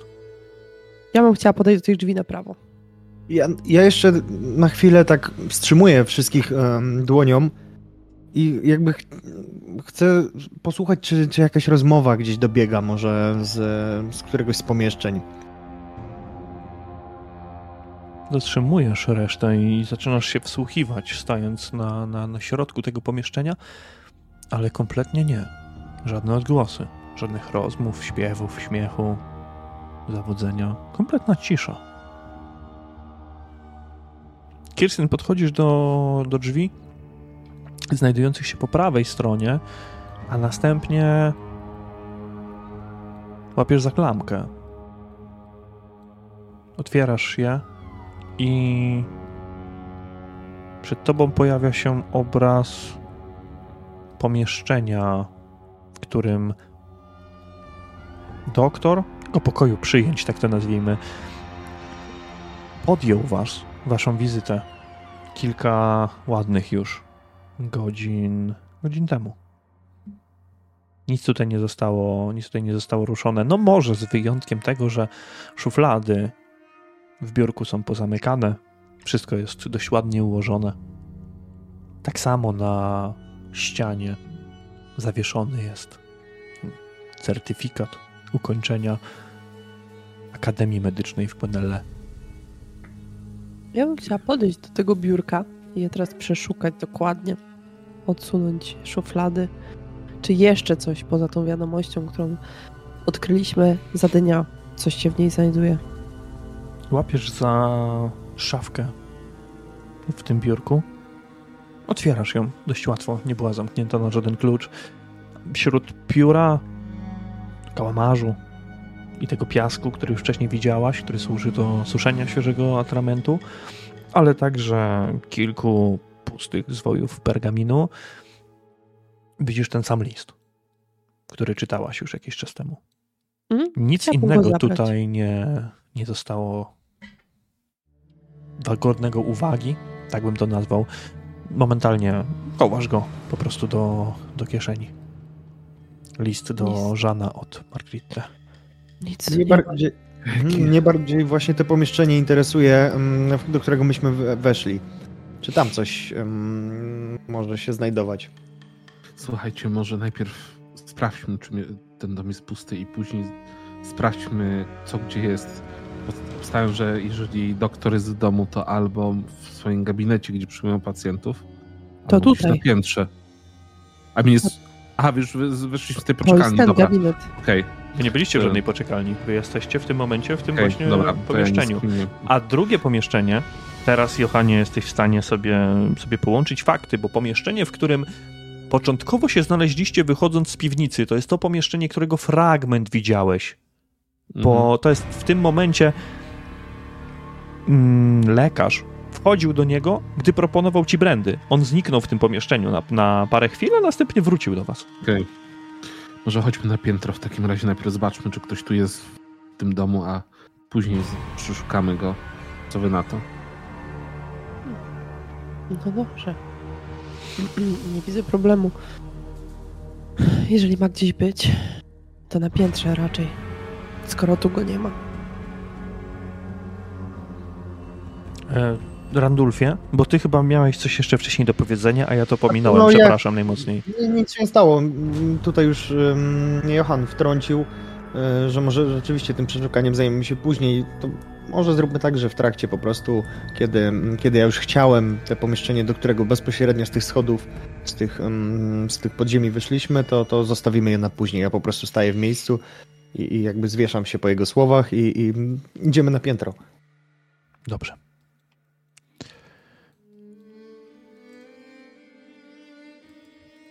Wychodzicie na korytarz. Na korytarzu nie palą się praktycznie żadne, żadne światła. Od razu po waszej lewej stronie pojawiają się schody prowadzące w górę, na piętro. Wciąż do twoich uszu, Randulfie, nie dobiegają żadne odgłosy rozmów, niczego takiego. Poczynacie wchodzić po schodach, które tylko lekko skrzypią. Dywan, który jest na nich ułożony, zdaje się dość mocno amortyzować wasze kroki. Nie ma tutaj żadnej poręczy, wystarczy, że wyciągnięcie ręce na boki i jesteście w stanie złapać się obu, obu ścian. Na piętrze znajduje się mały korytarz na planie kwadratu, a od niego odchodzą trzy pary drzwi. I bardzo szybko jesteście w stanie orzec, że te drzwi prowadzą do trzech odrębnych sypialni. Sypialni, które w tym momencie są puste. Łóżka są zaścielone. Nikogo w, ni- w tych sypialniach nie ma. Ale w jednej z nich, prawdopodobnie należącej do Jeana Rousseau, na szafce nocnej znajduje się słoik z jakąś białą maścią, dość duży. I drugi z białym proszkiem, prawdopodobnie pudrem, który mężczyzna używa dość obficie, co widzieliście spotykając się z nim. I w tejże sypialni, nad łóżkiem, wisi nieduży portret kobiety. Kobiety, którą już widzieliście. To portret kobiety, która była obecna przy pojmaniu jednego z wieśniaków z Wittgendorfu na samym początku waszej podróży poprzez tę wioskę. Nie ma go tutaj. No I dobrze. co teraz? y, Przynajmniej wiemy, że możemy sobie pozwolić na trochę swobody. No, wydaje mi się, że możemy rozejrzeć się tu na piętrze, wrócić później do tego gabinetu i zobaczyć, co nam się uda znaleźć. No ale w gabinecie nic nie ma. Równie dobrze możemy gdzieś zaczaić się w którejś z pokoi i na niego zaczekać. Może w tej jednej z tych nieużywanych sypialni. Bo rozumiem, że mm, mamy przeszukane już całe mm, te domostwo. Nie, kompletnie nie. Tak naprawdę nie przeszukaliście nic w pomieszczeniu, przez, y, do którego weszliście. Przeszukane, mam na myśli pomieszczenia, w takim sensie, że, mm, że wiemy już jaki jest rozkład. Praktycznie tak, praktycznie tak. Mhm. No, No nie to- byliście jeszcze w tej części, gdzie jest jadalnia i kuchnia tak naprawdę. Ale No to, to, jest, to jest to pomieszczenie, z którego ty i tak czułeś Mhm. wtedy, Randulfie, zapachy wydobywające się, więc wiesz, że te skrzydło, ta część domostwa to jest jedyna niezbadana przez was część. W takim razie. Choć teraz sprawdziłabym to domostwo, póki go nie ma, póki nie wróci, a kiedy wróci, od razu się nim zajmiemy. Mhm. Jeżeli zdążymy przeszukać wcześniej, to ja bym się zaczaił na w jednej z sypialni może na niego. tak żebyśmy słyszeli, jak, jak wchodzi. No. Dobra, to ja mogę wziąć tutaj piętro, zwyczajnie się rozejrzeć, czy tam w tych sypialniach jest coś podejrzanego, czy nie i, i tyle. Patrzę, co robi reszta. No ja myślę, że, że też gdzieś tam um, rozejrzę się tam, gdzie, gdzie może właśnie wychodziliśmy i docelowo chciałem sprawdzić te pomieszczenie i, i, będę chciał trochę, nie wiem, czy jest jakaś możliwość zamknięcia tego przejścia. Mm. Dobra, dobra, będziemy kombinować zaraz i jeszcze, jeszcze mhm. Kirstyn.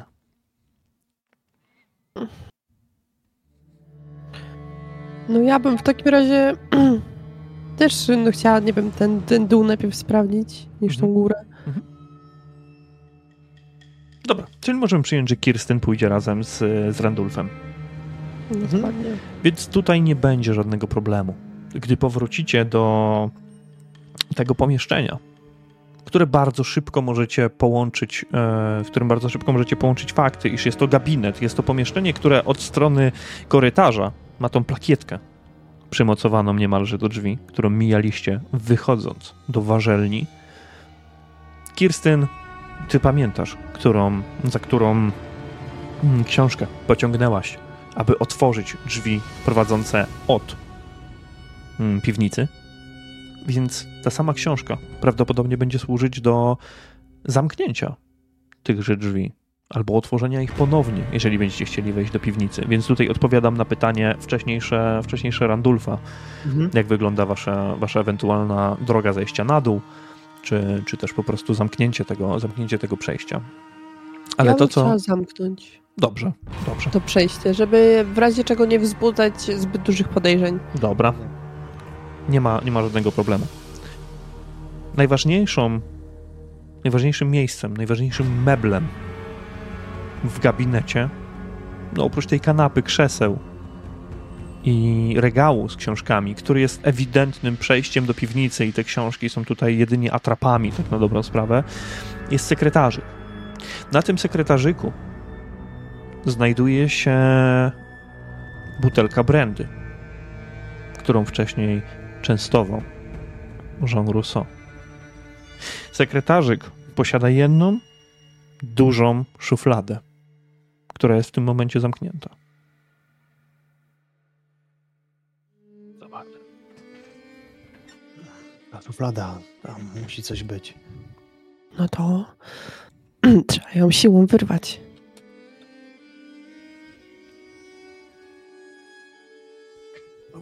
Próbuj. Więc no próbuj, dobrze. Krystyn. Przetestuj swoją siłę z dodatnim modyfikatorem 20. Ja to przeżyłem. To jest, to jest mój ostatni przerzut dzisiaj. Dobrze. No, lepiej. W porządku. Mamy porażkę na minus dwóch. Gdy próbujesz początkowo otworzyć, czujesz opór, ale szarpiesz dość mocno za tą szufladę. I szuflada po chwili z łoskotem ląduje na ziemi. Wypada z niej nieco przyborów do pisania, kilka zapisanych kartek. Jedna z nich wygląda na coś w rodzaju niedokończonego listu, ale wszystko to spada na ziemię razem z tą szufladą, która trzaska dość mocno o ziemię. Nawet ty to słyszysz na górze, Johanie. I do waszych uszu. Po chwili dociera odgłos skrzypiących drzwi na korytarzu i odgłos szurania butami. Po chwili ktoś głośno puka do gabinetu od strony, od strony korytarza. Ja się chowam za tym sekretarzykiem jakby i pokazuję Kirsten, żebyśmy byli cicho po prostu.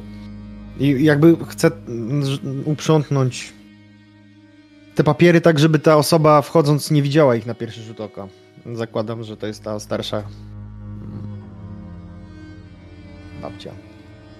Ja też bym się chciała gdzieś schować, gdzieś tak nie wiem, w ciemniejszym kącie za jakimś regałem. Po, po tym zapukaniu, gdy Hermider rozniósł się po pomieszczeniu, a wy zaczęliście czy to zbierać te papiery, czy to po prostu się chować, za pukaniem poszedł głos. Już pan wrócił, panie doktorze? Mówił pan, że wróci jutro. Halo? Halo? Chyba się przesłyszałam. Ona próbuje nacisnąć na klamkę, ale drzwi są ewidentnie zamknięte. Na stare lata mi tego brakuje. Po czym odgłosy szurania przechodzą po korytarzu nieco dalej. I drzwi kolejny raz, gdzieś tam w oddali, zamykają się. Znów zapada cisza. A niech to. Nie ma go tutaj. Możemy na niego czekać aż do śmierci. Zobaczmy, co znajduje się w tych papierach. Na ten list- pojechał do zamku. Przyszykować się na kolację. No i tak, no, to normalnie y, chcemy podejść i przeczytać ten, ten list. Niedokończony list. Niedokończony list. Podzielimy się po jednym. Jeden przeczyta Ruda. Za chwilę. A drugi. Drugi damy kłapiemu do przeczytania. Jakąś no, notatkę. Notatkę sporządzoną przez Rusa. Poczekaj jeszcze chwilę. Kirstyn. Jak będziesz gotowa, to powiedz. Czy dasz radę przeczytać, ewentualnie ja przeczytam. Mm. Już tylko przeczytam sobie sama najpierw.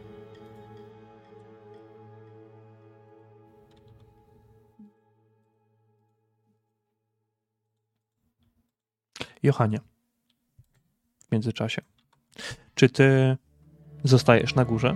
Ty słyszałeś te głosy, słyszałeś tę kobietę, słyszałeś pukanie do drzwi i słyszałeś te słowa, które ona wypowiadała o, o doktorze, że myślała, że on już wrócił. Przez chwilę odgłosy szurania rozniosły się po korytarzu, ale kobieta nie zaczęła wchodzić na górę, więc jesteś stosunkowo bezpieczny w tym miejscu.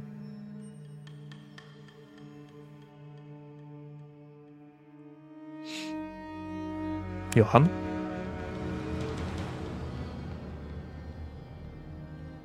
Halo, halo? A, no, ja cię słyszę. Y, y, strasznie, strasznie. Ja domyśliłem się, co, co mówisz, ale strasznie was przerywa wszystkich kamerki, więc może bym zresetował za chwilę Discorda, ale y, słyszałem, co tam się wydarzyło, ten huk. Y, rozumiem, że ten głos, y, co mówiła, też do mnie doszedł.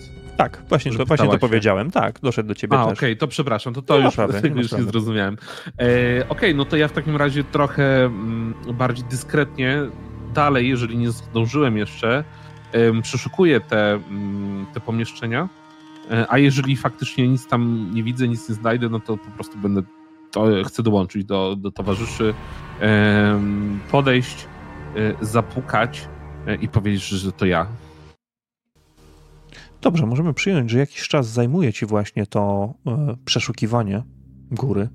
I niestety, oprócz tych rzeczy, które jawnie rzucają się w oczy, typu słoik z kremem czy, czy puder oraz ten mm, obraz zawieszony nad łóżkiem sypialni żona Rousseau, nie jesteś w stanie znaleźć nic podejrzanego, nic, co rzuciłoby ci się w oczy bardziej niż y, zwykłe rzeczy, rzeczy codzienne. I w taki sposób możemy przyjąć, że ostatecznie przez ten pokój przyjęć powrócisz do swoich towarzyszy w momencie, gdy oni w gabinecie będą czytać mm, notatki, które odnaleźli w sekretarzyku. W sekretarzyku, którego, z którego wypadła szuflada, została wyrwana najprawdopodobniej. Kirsten, jesteś gotowa? Jestem. No to ja cię pro- poproszę. Moja najdroższa M. Proszek, który mi dałaś, ma cudowny wpływ na wieśniaków. Moje poprzednie mikstury uśmierzały ich ból, ale twój cudowny proszek napełnił ich, now- napełnił ich nowym życiem. Podziwiam twoje umiejętności w dziedzinie medycyny i liczę, że ponownie zaszczycisz mnie swą wizytą. Mam nadzieję, że nasza następna rozmowa nie zostanie tak gwałtownie przerwana i skusisz się na wieczorny kieliszek wina z kolegą po fachu. Po prawdzie, moje życie wydaje się puste bez twojej obecności i na mych ustach wciąż li się ciepło twojej dłoni. Jeżeli tylko znajdziesz w swoim sercu chęć, by ponownie mnie odwiedzić, i tutaj list się urywa. Randulfia, ty naturalnie też możesz przeczytać. No Dobrze.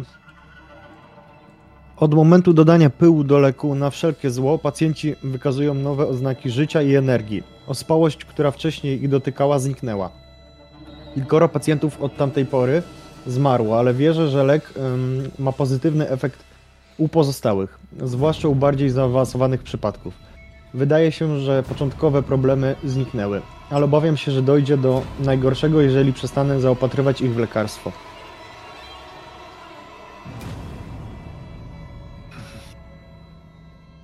Wy to czytaliście na głos, prawda? Tak, Jak ja- możemy przyjąć, że na Tak, głos tak. czytali. Ten, ten nie wiem. proszek, myślicie, że to jest ten spaczeń jakiś w sproszkowanej wersji? Czy... Możliwe. Ale teraz sama nie wiem, czy on jest zły, czy dobry, czy chce dobrze, ale źle robi. Już sama nie Ten wiem. głupiec Słuchajcie. jest zakochany, zakochana marionetka. Ale zobaczcie, on mówi, tutaj pisze o tym proszku. Ten list zupełnie nie, tak jak Kirsten powiedziała, on zupełnie pasuje do tego, co znaleźliśmy w tej piwnicy. Wygląda, że że o tym nie wie. może... Ale to on podobno schodził wiedzieć? tam, doktor, On on podobno schodził do tej piwnicy z niektórymi butelkami, więc no musiał wiedzieć, ale strasznie mi się to nie klei wszystko. I tak samo. Może jednak wartość za tę kolację. Nie wiem. Co myślisz, Randulfie? Wygląda, czy mówiłem. te listy wyglądają ci na kogoś takiego, co dopuścił się takich okropieństw? Nie wiem. Nie ma żadnego znaczenia. Pewne jest to, że na pewno tej piwnicy to on przyrządza ten, przynajmniej nie dla wszystkich pacjentów, z tego co mówił ten człowiek z warzelni. Ale A co? niektórym, pewnie tym najgorszym przypadkom właśnie podawane jest coś, e, co zawiera ten pył, który Posłuchajcie. jest w napadce. A co jeżeli te butelki, gdzie jest dodawany ten pył, nie są tutaj, tylko w zamku? Co jeśli ten, ten, ten napój, który on przyrządza z tym pyłem, jest podawany, no nie wiem, może mówili, że zabierali trupy do zamku świeże, nie, może coś z nimi jest, jest robione i może wtaczane jest to żyły, nie, nie, nie mam pojęcia, ale I myśli, że ten cały zamek wypełniony jest żywymi, nieumarłymi? To, to To jest jest- bardzo prawdopodobne. Tak, tak myślę, że tak może być. Po co mieliby zabierać świeże trupy? albo do eksperymentów. Się... Dokładnie. A tym, które się nie udawały, puszczali w rzece. były spuchnięte. W rzece jakby wyrzucili, to one by nie, nie, nie, chyba nie napęczniały tak przez ten, Ale przez kiedy płynęliśmy, kiedy płynęliśmy po raz pierwszy tutaj, widzieliśmy te trupy. Widzieliśmy ciała pływające po rzece. To muszą być one. Ale nie wiem. Czekajcie, schowajmy to.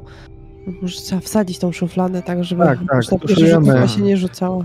Słuchajcie, teraz właśnie pytanie, co robimy? Wiemy, że nie ma sensu tutaj czekać na niego, tak na, według tej babci. Chcemy spalić to wszystko teraz? Nie, Nie, teraz jest, w tym przypadku to nie ma sensu. Dalibyśmy się ponieść e, emocjom, robiąc to bez sprawdzenia uprzedniego właśnie tych pomieszczeń.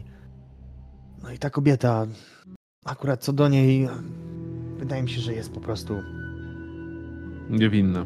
Niewinna, aczkolwiek bogowie wiedzą.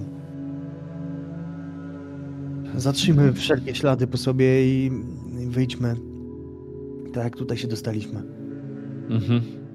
Na dole i tak już jest za późno, te drzwi są w takim stanie, że na pewno zauważył, ale może nie będzie nam schodził do tego czasu. Może. Tak, wydaje mi się, że w warzelni większość specyfiku jest przygotowana dla zwykłych mieszkańców, a to, co oni robią, może rzeczywiście odbywać się w zamku. On zabiera to pędzi tam, tak jak widzieliśmy to dzisiaj. Tam dzieje się. Pamiętajcie, że yy, od, tutaj w tym liście on mówi, że pacjenci yy, biorą i, i wykazują oznaki, że tak powiem, nie takie ospania, ożywienia. Nie wiem, ci ludzie tutaj. Nie wydają się tacy. Tak.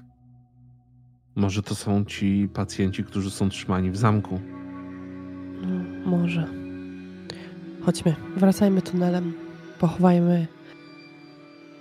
Pochowajmy tam tych ludzi i odpocznijmy. Jeżeli co jutro ma się wydarzyć, musimy być na to gotowi. Tak, Przeskoczymy sobie, jeśli pozwolicie. Zamykając ten fragment dotyczący domu Rousseau oraz świątyni Sigmara, w której znaleźliście się kilkanaście długich minut później. Próbowaliście naturalnie zatrzeć ślady. Ciężko będzie zatrzeć ślady z wyłamanego sekretarzyka, ale przynajmniej wsadziliście szufladę na swoje miejsce. To co Ja jeszcze, bardziej. przepraszam, przepraszam, jeszcze jedną rzecz tylko naturalnie.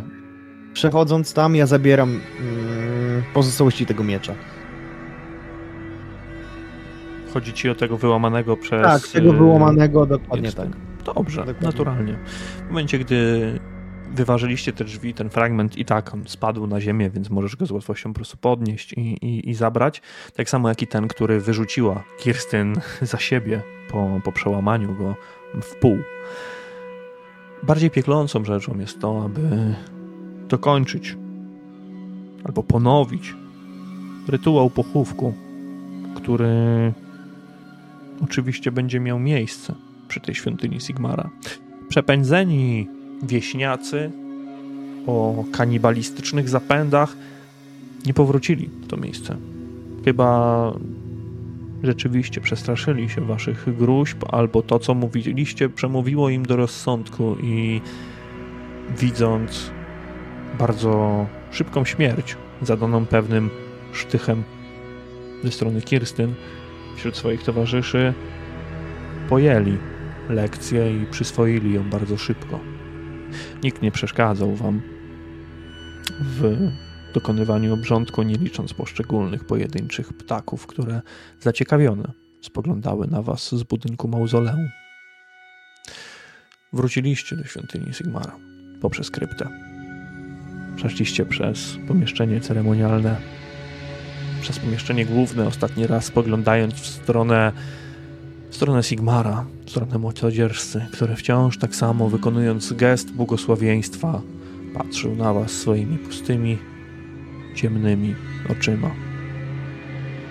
Gdy opuszczaliście świątynię Sigmara, na zewnątrz było już praktycznie ciemno. Było ciemno, po prostu. Nastał późny wieczór, a zmęczenie w waszych ciałach zaczęło także dawać się we znaki. Myślę, że to jest też moment po tych wielu perturbacjach, abyście do czasu odpoczynku wpisali sobie jeden stan zmęczenia, który skutkuje karą minus 10 do potencjalnych rzutów. Skoro już o zmęczeniu i odpoczynku mowa, jak mnie mam, sugerując się tym, co mówiliście wcześniej, będziecie chcieli ruszyć do spadającej gwiazdy, do jedynej karczmy, która znajduje się w e, Wittgendorfie, czy gdzie indziej. No, nic lepszego tutaj nie ma.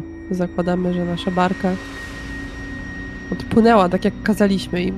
Mhm, myślę, że spadająca gwiazda jest tym właściwym wyborem. Wracając jeszcze do tego, nie kazaliście odpłynąć, kazaliście odpłynąć barce, jeżeli W będzie razie jakieś zagrożenia. zagrożenie. W razie zagrożenia, tak, tak. em, Dobrze.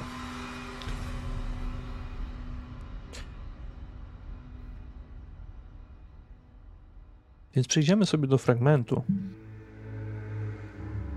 kiedy to ruszacie w stronę nabrzeża. Musicie przejść obok niego, aby udać się do spadającej gwiazdy.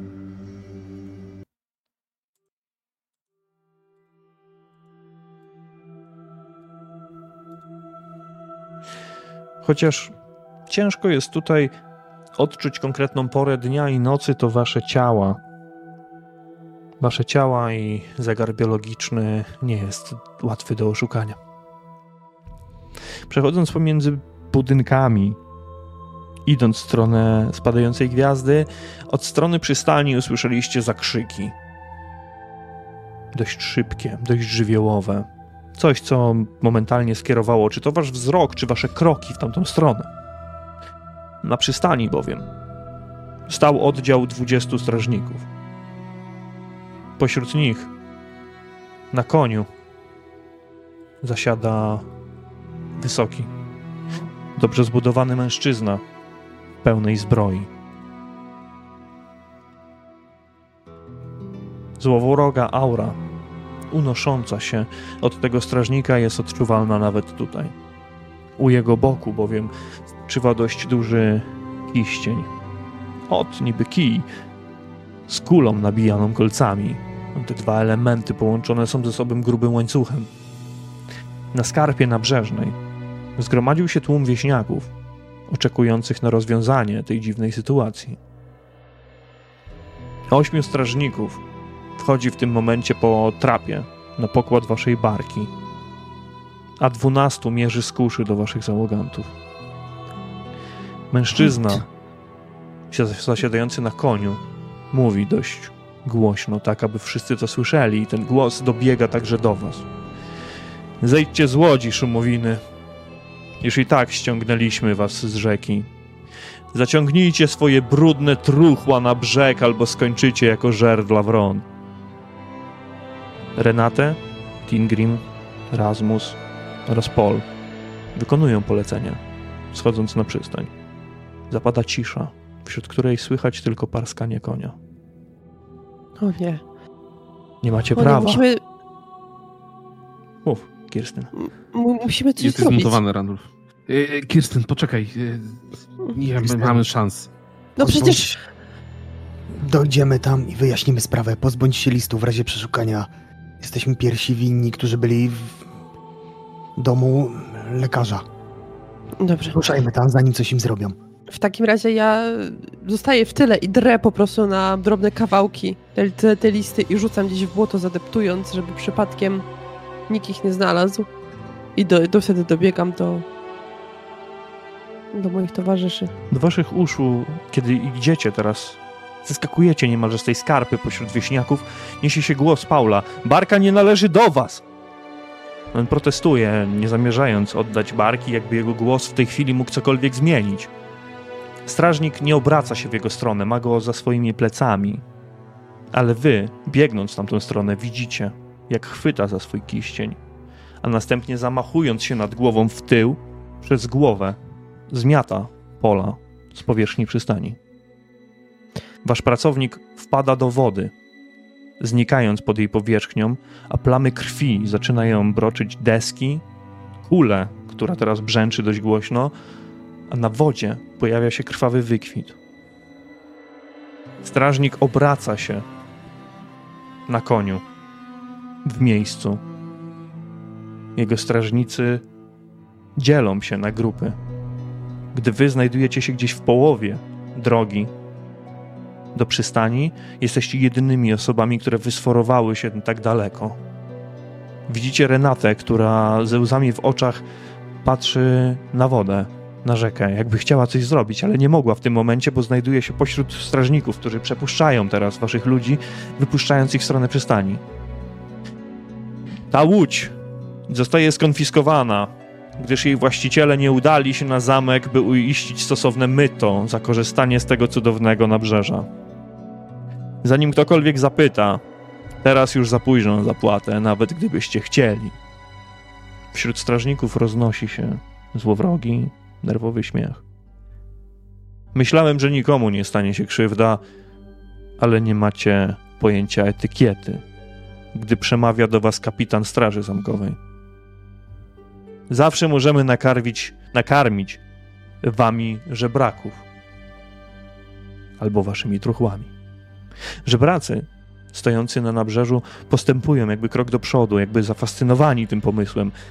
W tym momencie Paul wypływa kawałek dalej, docierając do brzegu. Renate od razu do niego, do niego podbiega. Mężczyzna na koniu powoli go spina, a następnie rusza przed siebie trochę dalej, jakby wyjeżdżając wam w tym momencie, w tym momencie naprzeciw, gdy wy dobiegacie, docieracie do tej przystani. On spogląda na was z góry, otoczony kordonem dwunastu strażników. ale nic nie mówi.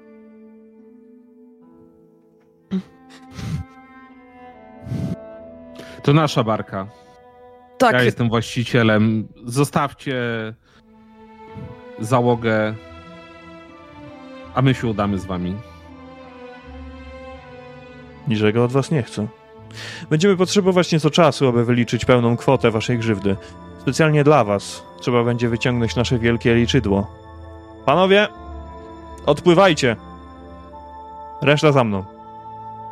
Mężczyzna jeszcze raz spina swojego konia, jakby zignorował całkowicie to, kto jest właścicielem. Jakby to w ogóle nie miało dla niego żadnego znaczenia. Barka w tym momencie została zarekwirowana przez ośmiu uzbrojonych strażników, którzy zbierają teraz trap, a następnie odpychają się od nabrzeża i odpływają dalej w stronę, w stronę środka rzeki, w stronę jej nurtu. Następnie odpływają dalej wzdłuż brzegu. Mężczyzna na koniu porusza się dalej. Ja biegnę do Paula i do Renate. Ja zwalniam kroku, jakby idąc takim ospałym tempem w tamtą stronę. Trzeba, trzeba go zabrać do, do lekarza. Tutaj jest lekarz w- wiosce, prawda? Jest lekarz, on może mu To, pomóc. to nie jest Czy- lekarz, który może mu pomóc. Czy my możemy mu jakoś pomóc? Jakie on ma obrażenia? Jeżeli chodzi w sensie, czy Johan wie, czy jest w stanie mu pomóc, czy tutaj faktycznie profesjonalny lekarz jest potrzebny? Przetestuj swoje leczenie. Ja też będę chciał po dojściu mm, do, do Paula mm, próbować mu pomóc. Jeszcze. Mhm. E, przerzucam. Dobra. Minus zero. Paul oddycha ciężko, ale widzisz, jego, jego ubranie jest przemoczone, jest zmoczone. Na boku, gdzieś na, na wysokości żeber, zieje, zieje rana po kilku kolcach kiścienia, które, które wbiły się do, do środka następnie zostały wyszarpane tym jednym, jednym uderzeniem. Randulfie, też ciebie poproszę o test leczenia.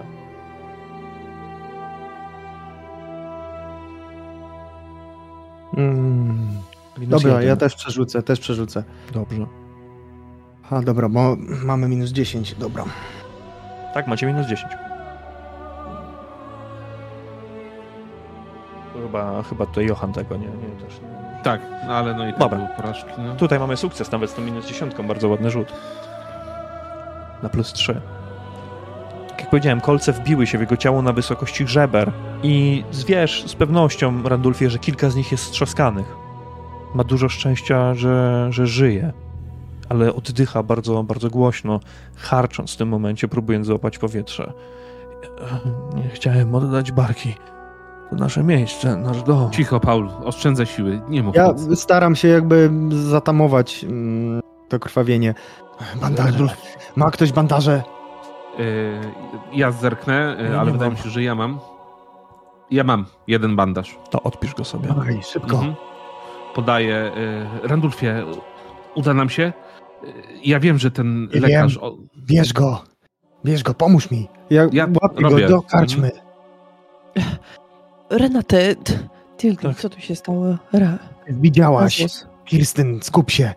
Ruszajmy wszyscy do Już, karczmy, ale już. Dobrze, Tak, ruszajmy, ale co się stało przed, zanim ściągnęli barkę? Rozmawiamy później do cholery.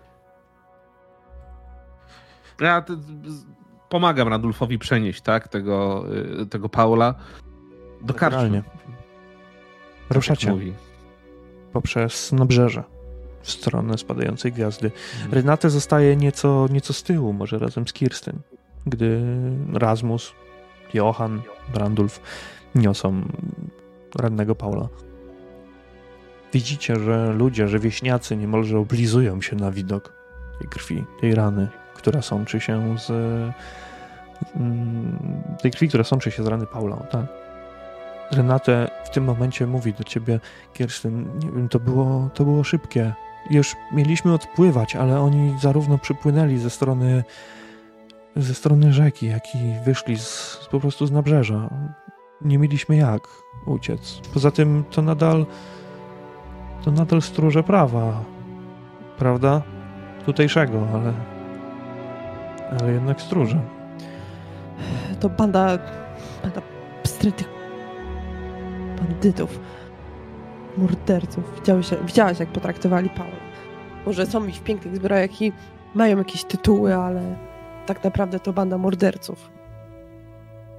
My nie jesteśmy wojownikami, Kirsten. Wiem. Nie mogliśmy Wiem. się im przeciwstawić. Ten mężczyzna, Wiem, oni wszyscy mieli kusze. Przecież nie mielibyśmy szans. Ale jeszcze chyba wierzę w to, że jeszcze odzyskamy, jeszcze zobaczymy naszą barkę, prawda? Taką mam nadzieję. Taką mam nadzieję, ale dobrze, że wreszcie się nic nie stało. Amfi, ja ciągnąc e, Paula, próbuję sobie przypomnieć, czy w domu lekarza były rzeczywiście jakieś em, przyrządy, które mogą pomóc em, tutaj w jego opatrywaniu.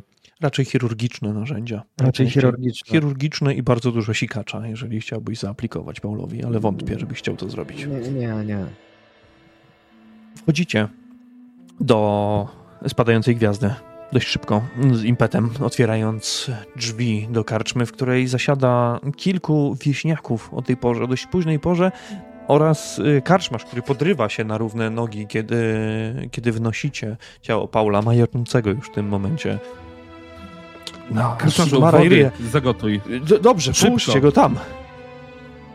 Połóżcie go tam. Niech, niech. On odbiega. Chowa się. Randolfie, to ponad moje umiejętności. Mów, co mam robić. Trzeba uciskać. Na pewno trzeba uciskać. Ma bardzo duży utratę krwi. Ja szybko sięgam jakby do, do swojej sakwy, wyciągam miksturę leczniczą. E, trzymaj mu głowę. Zaczynasz wlewać tą miksturę do jego otwartych, otwartych ust, kiedy trochę z niej zaczyna wypływać oczywiście gdzieś, gdzieś, gdzieś po bokach. Kaszle bardzo dość, powoli dość robię, głośno, właśnie... ale, ale Przemykaj połyka, przełyka. Przemykaj. Mam. R- Randulfie, pamiętasz, mam jeszcze te dziwne korzenie od Marety. Może one coś tutaj pomogą. Śmierzą mu bólu albo. Już raz tego użyliśmy. Być może pomoże i tutaj. Nie mamy i tak nic lepszego, co można wymyślić w takiej chwili. Daj. W takim razie oddaję mu te trzy korzenie, które mam Mhm. od Marety. Te korzenie to była... Może ja już to usunąłem, ale... Jak to się nazywało? Boże, miałem to zapisane. To, to była taka jakaś pasta, czy coś takiego. Tak, to można było Ono- rozetrzeć tak, naturalnie tak, na tak. pastę. Ja, ja bym chciał właśnie coś takiego zrobić. Rozetrzeć to, unieść tą, tą, e, ten bandaż, który gdzieś na szybko wtedy założyłem i wetrzeć mu w tą ranę, m, tak dokładnie ją zasklepiając. I, I jeszcze raz, ale porządnie ten bandaż e, z, m, zawiązać. Już nie tak jak to było na, na odpierdziel, po prostu na, na brzegu, żeby ten, ten upływ krwi nie, nie był taki gwał- gwałtowny. W trakcie tego opatrywania Paul po prostu odpłynął. Zasnął. Stracił dużo sił. Wy także dużo, dużo sił straciliście. Gdy karczmarz pomógł wam, zarówno z wodą, także z, może nie z jakimś opatrunkiem takim prawdziwym, ale z czymś w rodzaju materiału, którym moglibyście obłożyć ewentualnie rany, materiału wyparzonego, wygotowanego, naturalnie przyszedł czas na to, aby czy to porozmawiać między sobą, czy to zagrzać miejsce w jednym z pokoi, które karczmarz przeznaczył na wasz nocleg, na wasz odpoczynek przy kuflu piwa, przy jakimś posiłku. Ja rzucam jeszcze do, do karczmarza, kładąc mu złotą koronę, wywal ich wszystkich stąd, proszę. W- Miałem na myśli tutaj resztę tych chłopów, którzy, którzy gdzieś tutaj przesiadują. Dobrze, dobrze, nie trzeba żadnych pieniędzy. Panie, drogi panie, nie trzeba. Yy... Chłopy, ludziska, na dzisiaj to by było na tyle. Zamykamy. Widzicie zresztą, co, co tu się wydarzyło. Jutro przyjdźcie. I ani, ani bimbru nie zabraknie, ani piwa. Napijecie się, zjecie. Nawet i pierwszą kolejkę na mój koszt. Nie, nie trzeba teraz pytać. Nie trzeba, nie. Po prostu wyjdźcie. Już, zamykamy, zamykamy.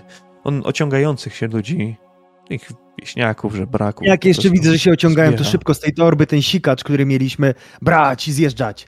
Ten, te pięć butelek, które dostaliśmy, e, jakby trochę, żeby ich mm, animuszu im dodać do tego wyjścia i...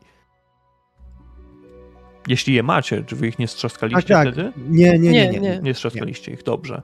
Bez żadnego problemu, jeszcze tym bardziej ludzie wyciągają po nie ręce, a, a następnie, następnie wychodzą, gdy karczmasz zamyka, zamyka drzwi, zasuwa je dość mocno. Nie, mam pogasić światła w środku? Nie. No Nie dobrze. gaś, nie gaś świateł. Straż i tak wie, że tu jesteśmy, ale... Co, sam widziałeś, co tu się działo. Nie chcemy... Nie chcieliśmy, by więcej oczu patrzyło na to. Tak, ja że rozumiem. Trzeba. Rozumiem. Co tam się stało? Do czego doszło? Też tego nie rozumiemy. Jak straż, jak straż, ja wiem, że to wasze wioski spotkało, waszą wioskę spotkało nieszczęście, ale jak straż może być tak bezwzględna? Barkę chcieli zabrać i sprzeciwił się nasz towarzysz. A w zamian za to kapitan straży zbił ścieniem. Bo to...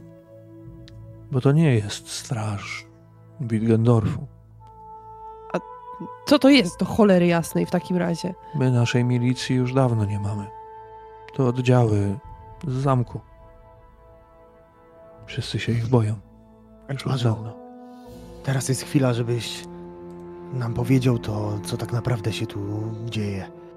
Wiem, że się boisz, ale tak jak wspomniałem na początku, my dalej jesteśmy tu w tym samym celu.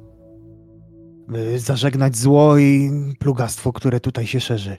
A uwierz mi, po tym co tu widzieliśmy, wiemy, że się szerzy i mamy podejrzenia, kto za tym stoi. Z premedytacją, chyba można tak powiedzieć, podtruwa wszystkich mieszkańców tego Podtruwa? miejsca. Drogi panie, nie wiem, kto mógłby podtruwać mieszkańców, w jaki sposób. Ja wiem, że może moje kury mają i dwie głowy, ale innych nie mam.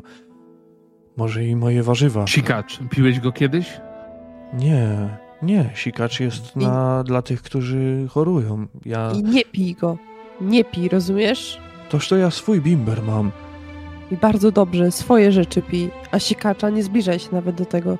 To zwykłe plugastwo. Coś, Wiele co- wyjaśnia, Karczmarzu, wiele wyjaśnia, czemu akurat ty jesteś, chyba mogę to stwierdzić, najbardziej normalną osobą, którą tutaj dotychczas spotkaliśmy. Karczmarzu, no nie, nie mów, że nie zauważyłeś niczego. No przecież tutaj masz trochę strawy. Ludzie walczący ze zwierzętami o jedzenie. Groby przy świątyni Sigmara rozkopane. Spotkaliśmy jeszcze wczoraj ludzi, którzy jedli te pochowanych tam. Nie mów, że Dzisiaj to nic było. o tym nie wiesz. Y, tak, dzisiaj. Nie, na Sigmara, z- z- z- za żadne skarby. Nie mam pojęcia. Przy świątyni Sigmara nie byłem. Może i, i przeszło z pół roku temu, kiedy chodź tam. kapłan zginął. Tak, bo nie ma kapłana. Zginął. Jak zginął kapłan? Czyli nie pytaliście jednak lekarza. Nie. Tym wszystkim wypadło nam z głów, by zadać to pytanie. No dobrze, no. To może nie będzie żadna mm, piękna historia. Może nie będzie to coś, co zmieni wasze poglądy, ale zginął nagle, w dziwnym wypadku, podczas burzy.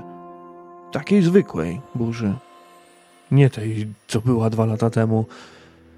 Wichura zdmuchnęła ozdobny szpikulec z dachu świątyni i przebiła go tuż przed drzwiami, gdy szukał schronienia przed deszczem, wcześniej pomagając ludziom z Wittgendorfu. Zapraszał ich, spraszał tych, którzy nie mieli dobrego dachu nad głową, spraszał ich do, do świątyni. I gdy ostatni miał wejść, a u mnie też już miejsca nie było, to ten szpikulec, spadając z dachu, no, ciężko było na to patrzeć później. ta burza, która go zabiła, była przed tą burzą dwa lata temu, czy po? Nie, no, po pół roku temu to było. I żaden kapłan ani nikt się nie zjawił. Nie poinformowaliście nikogo, chyba że to też z gestii Ten kapłan, Marietty. ten kapłan nie miał żadnego ucznia. Od nas to nie bardzo kto by się rwał, ani nauk żadnych nikt nie przyjął. Czekaliśmy na to, aż, aż z zamku jakieś informacje popłyną. W końcu wiedzieli. Dostali taką informację, ale nikt nie przybył. Pomyśleliśmy, że to przez tą burzę, że z Altdorfu nikt nie chce przybyć do takiej zapładowej dziury, jaką jest Wittgendorf. Nic z zamku nie... Nikt nie przybył, bo nic z zamku nie wyszło zapewne. Nie. Co się dzieje? Pamiętacie, ja wam powiedziałem na samym początku. To może i wierzyć nie chcieliście. Wittgendorf trzeba zostawić w spokoju. Wszyscy, którzy żyjemy, muszą pomrzeć. Nas i tak już nie ma. Krczmarzu, mieszkasz tu całe życie, prawda? Prawie. Za dzieciaka, jak się bawiłeś, czy wiesz może, czy są jakieś inne wejścia do zamku? Do zamku? Nie, ja do zamku się nie zbliżałem w żaden sposób. To mnie nigdy nie interesowało. Zamek od dawna, od kiedy pamiętam, nie był zbyt przyjaznym miejscem. Już i tatko, i dziadek zawsze mówili, żeby do zamku się nie zbliżać. W żadną stronę nie zbliżałem się. Nigdy nie byłem, nawet pod zamkiem. Jedyne co go widzę, to tak jak i wy stąd, patrząc z góry na jego dziwny, upiorny majestat. No ale Herbercie, nie... Jak dzieciakami się bawiłeś albo nie słyszałeś potem przez życie. Nie, nic nie było mówione, to ważne. Ja nie jestem poszukiwaczem przygód, zrozumcie to, przyjaciele. Do czasu, gdy tutaj przybyliście, przez trzy lata nie miałem żadnych gości i po prostu przesiedziałem. Oczywiście. Bo zmiłujcie się, ale nie mam takich informacji. Gdybym miał, Nie. uwierzcie, powiedziałbym wam. O nie, Dobrze, dobrze, Nie spokojnie. mamy do ciebie pretensji. Nie, Naprawdę. Cała... Cała ta... Wybacz, wybacz, tak, mój, mój przyjaciel ma rację. Cała ta sytuacja jest dosyć nerwowa. Dziękujemy ci, że pozwoliłeś nam tutaj zostać, że ugościłeś nas. Wybaczcie, ja pójdę zobaczyć, co, co z Polem i muszę pomówić z Rasmusem. No ja też, e, też właśnie chciałem e, już pójść z Kirstyn i zobaczyć, jak właśnie jego stan. Mhm. Czy mu się poprawiło po tym, co Randolph mu zaaplikował po tej paście? Czy już spokojnie oddycha? Randulfie, a ty? Zostajesz jeszcze z y, kaczmarzem, czy chcesz pójść? To mi się wydawało, że on z nami jest w tym pomieszczeniu. Nie, nie, jesteście w tym pomieszczeniu głównym, bo ty kazałeś zamknąć i wyprosić wszystkich ludzi, więc przyjąłem, że Tak, jesteście jeszcze- jeszcze tutaj po prostu. Aha, no, właśnie tak myślałem, że tam e, Paula, żeśmy gdzieś... E, Możemy przyjąć, że, bo tak jak powiedziałem w pewnym momencie, wykonując taki drobny przeskok, że on wam zaoferował nocleg, więc tam został A, Paul dobrze, nie przeniesiony po prostu. To nie złapałem. To oczywiście udaje się z, z mm, resztą towarzyszy. Karczmasz pozostanie tutaj. Przygotuję wam może jeszcze coś, tak jak powiedziałem wcześniej, do jedzenia, może jeszcze coś do, do napicia się. Jeżeli będziecie mieli taką chęć, to, to coś dla siebie, dla siebie weźmiecie, bo wasze brzuchy mimo wszystko domagają się jakiejś cieplejszej, porządniejszej strawy. Gdy wchodzicie do dużego pomieszczenia, bo no niestety ta, ta, ta karczma nie należy już do, do najlepszych i raczej jedno duże pomieszczenie będzie musiało służyć wam za, e, za sypialnię, nie patrząc na podział mężczyźni i kobiety, mm, zauważycie Renatę, która będzie siedzieć przy, przy nieprzytomnym, przy śpiącym polu i, i ocierać jego, jego czoło nawilżoną szmatką, jakąś chustą. Gdy wejdziecie do środka, ona zerknie tylko w waszą stronę.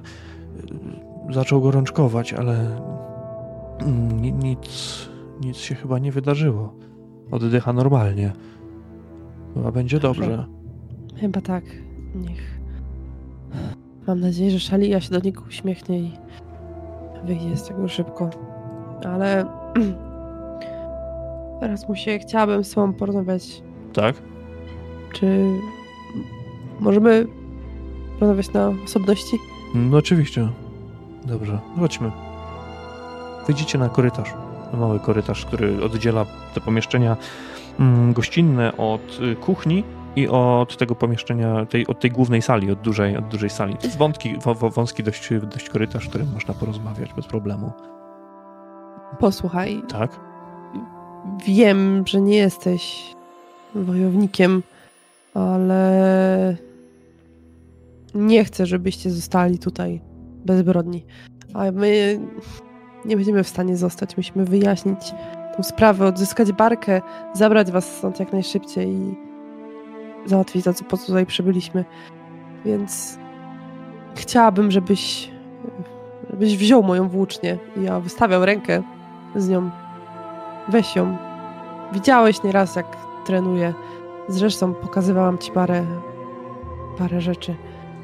Gdyby miało do czego dojść, niech ona, mam nadzieję, obroni was wszystkich. Liczę na ciebie, Rozmusie, i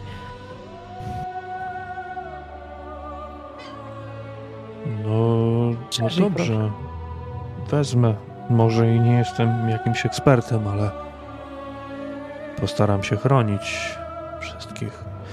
Może dobrym pomysłem będzie, jak zostaniemy tutaj i poczekamy na was. Tutaj wydaje się być bezpiecznie. tak, tak, Ale- zostańcie. Jeśli ty dajesz mi coś, to poproszę w zamian, abyście też zostali chociaż tę noc. Odpoczęli. Oczywiście, oczywiście. Zostaniemy na tę noc. Masz rację, musimy odpocząć, coś zjeść. To był ciężki dzień. Tu się dzieją straszne rzeczy i wiedz, że karczmarzowi możecie, możecie ufać. Herbert to dobry człowiek, poczciwy, ale całej reszcie nie. Nie pijcie przede wszystkim nic, co nazywają tutaj sikaczem. Dobrze. Dobrze. Powiem reszcie.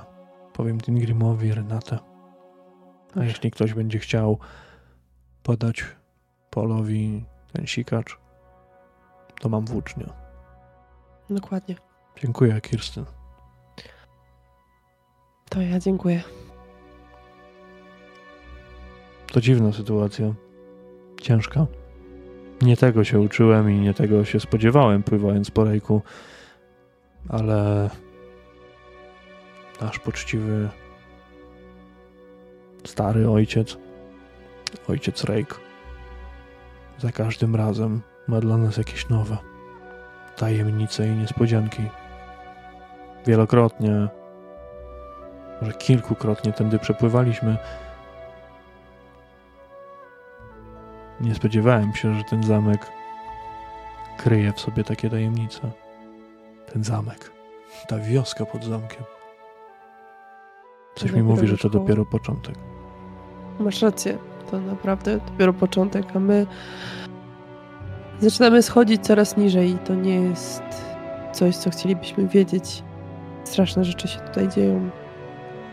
Nie myślałaś, Tak? nie myślałaś o tym, żeby, żeby wiesz, żeby odpuścić? Żeby po prostu popłynąć dalej rejkiem, choćby i do, do Nuln, albo i dalej, albo w drugą stronę, do Marienburga i zapomnieć o tym wszystkim. Nie mogę. Hmm. Oczywiście, myślałam. Jakież byłoby to łatwe po prostu odpuścić i zapomnieć. Ale mając w świadomości to co, to, co wiem, to, co nas spotkało i to, co może się stać, nie mogę. A teraz jeszcze, wierz mi lub nie, sam Sigmar powiedział mi, że muszę oczyścić tę ziemię z plugastwa, przywrócić tutaj jego. Mogę ci w tym w takim razie, jak tylko będę mógł. Jak tylko będę umiał. Dziękuję. Będziemy zmieniać się przy polu. Jeżeli będziesz chciała, to też powiedz. My No oczywiście. z Renato i Stingrimem pewnie przesiedzimy dłuższą część nocy. Wyglądacie na wykończonych, zresztą Randulf i Johan tak samo. Chyba wy najbardziej potrzebujecie snu. Mm. Ja wezmę pierwszą wartę przy polu. Odpocznijcie, to był zapewne też ciężki dzień. Później się prześpię. Dobrze, wróćmy do reszty. Oczywiście. Panowie, czy zamknięcie tego wieczora, pójściem spać, to będzie dobra klamra? Czy chcecie jeszcze, jeszcze o czymś podyskutować, porozmawiać między sobą, coś zaplanować? Mm, już tutaj z Kirstym nawet razem. Czy chcecie coś przedsięwziąć, czy po prostu zamykamy ten wieczór? Ja jeszcze rzucę tylko, jak wszyscy już będziemy razem. Jutro na ten obiad udamy się. Udając, że wszystko jest jak najbardziej w porządku, nie wspominając o sytuacji z nadbrzeża, będziemy robić dobrą minę do złej gry. I zobaczymy, co nam przyniesie los, co nam ześlą bogowie. Nic innego nie przychodzi mi w tym momencie do głowy. Masz rację, Randulfie. Musimy wygrać w tą grę. Innego wyjścia nie ma. Dobrze, idźmy spać. Jakby co. Budźcie, no. Tutaj myślę, że Tilgrim może gdzieś tam też być. Czy, czy Jest, jest, kogo-. Tak, tak. Jakby co, to budźcie. Postaramy się coś zaradzić. Ja może akurat byłem nawet w trakcie właśnie jedzenia, Mhm. połaszowania tego, co, co przygotował e, Herbert. I ja będę chciał się udać spać. Reszta też się zgadza z tym? Tak, ja, tak jak powiedziałam, wezmę pierwszą wartę. Yy, W międzyczasie właśnie coś zjem i, i kiedy zostanę zmieniona, też pójdę spać. Johanie? Jesteś z nami? Tak, jak najbardziej. I e, zanim jeszcze Kirsten wróciła, no to tak leciała głowa Johanowic, jak siedział nad, nad Paulem i zwyczajnie go doglądał. Zgodził się z tym, co, co powiedział Randulf i, i faktycznie czy zjadł, czy zje dopiero, ale też uda się na spoczynek. Dobrze. Więc zamykamy ten wieczór, tę noc tak naprawdę. Waszymi zmianami przy polu i waszym odpoczynkiem. W związku z tym, że idziecie spać i prześpicie naprawdę duży, duży kawałek nocy, ten stan zmęczenia zdejmujemy. Zdejmujemy wam wszystkie negatywne modyfikatory z niego wynikające. Nieco podjecie, nieco, nieco odeśpicie, i myślę, że dawno nie testowaliśmy waszej siły woli. Więc prosiłbym o przetestowanie tej właśnie umiejętności, czy też cechy.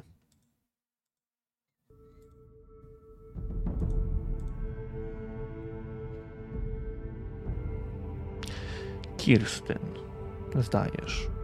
Johan ma porażkę na minus 5. Ja ostatni, ostatni raz przerzucę sobie, bo miałem ostatni punkt szczęścia.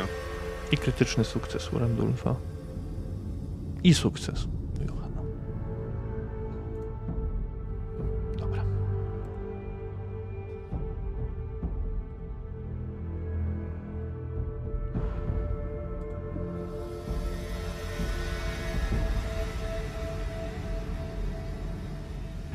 Następnego dnia rano poprzez ściany tego budynku usłyszeliście trzaski. Usłyszeliście hałasy, miski, talerze, które zaczęły lądować na ziemi. To was obudziło. Jak jeden mąż podnieśliście głowy z tych posłań. Niewygodnych, ale jednak miejsc, w których można złożyć głowę. Głośny krzyk, ale bardziej rozkaz jakiegoś mężczyzny, głosu, którego nie znaliście, rozniósł się szerokim echem, także po korytarzu, ale dobiegał on prawdopodobnie z y, budynku, z budynku, z pomieszczenia głównej sali. Zostań tam, gdzie jesteś, śmieciu!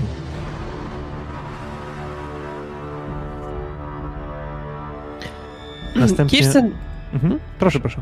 Ki- Kirsten w takim razie, słysząc to, zrywa się na równe nogi i dobywając miecza, no będzie chciała zejść po schodach na dół. To nawet nie jest na piętrze. Wy jesteście na tym, Ja. samym, y, na tym samym poziomie, to jest na parterze. Więc musisz się ubrać. To chwilę ci zajmuje. No tak, ale robię to w pośpiechu na pewno. Naturalnie. Reszta? Również. Mm, Czy my jesteśmy w jednej izbie, czy w osobnej? Tak, w jednej, w jednej. No to, to jak Kirsten wychodzi, no to jecham za nią. Przechodzicie Też z bronią. przez korytarz i wchodzicie do głównej sali, w której widzicie przerzucone, rozrzucone na boki dwa stoły z całą zastawą, jakaś owsianka, jakaś kasza leży teraz na ziemi. Nie ma tutaj karczmarza, ale siedzi tutaj trzech wieśniaków, którzy zatrwożeni wyglądają za okno. Drzwi do karczmy są otwarte na oścież. Wieśniacy wyglądają na mocno, ale to mocno zastraszonych. Tak jakby nie byli w stanie wydusić z siebie żadnego słowa, a wargi niemalże ruszają im się, rzucają. Z zewnątrz słyszycie kolejny głos. Patrzcie sobie i pamiętajcie, że następnym razem to może być każdy z was. Może dzięki temu będziecie bardziej pomocni i powiecie nam, gdzie do cholery ukrywają się banici z Wittgendorfu. Słyszycie głośne stęknięcie, jęknięcie. Następnie, jeśli wychodzicie na zewnątrz, wychodzicie? Ja może chciałbym najpierw przez okno wyjrzeć, Dobrze. a nie Mhm. wychodzić jeszcze. Tak, tak. Przez okno wyglądając, widzicie jak strażnicy zarzucają linę, pętlę na głowę jakiegoś starca, jakiegoś wieśniaka, który ma związane ręce za plecami. Następnie przerzucają sznur przez gałęź jednego z drzew i pociągają za nią dość mocno. Chwilę później starzec, szamocząc się, zaczyna się dusić ku uciesze strażników, którzy rechotają wręcz, zadowoleni ze swojej roboty, przywiązując linę dookoła drzewa Ja wieszając tutaj. właśnie chciałbym w tym momencie, bo domyślam się, że oni prawdopodobnie szukają nas. I, i, mm, i chciałbym chyba wyjść przez tą karczmę.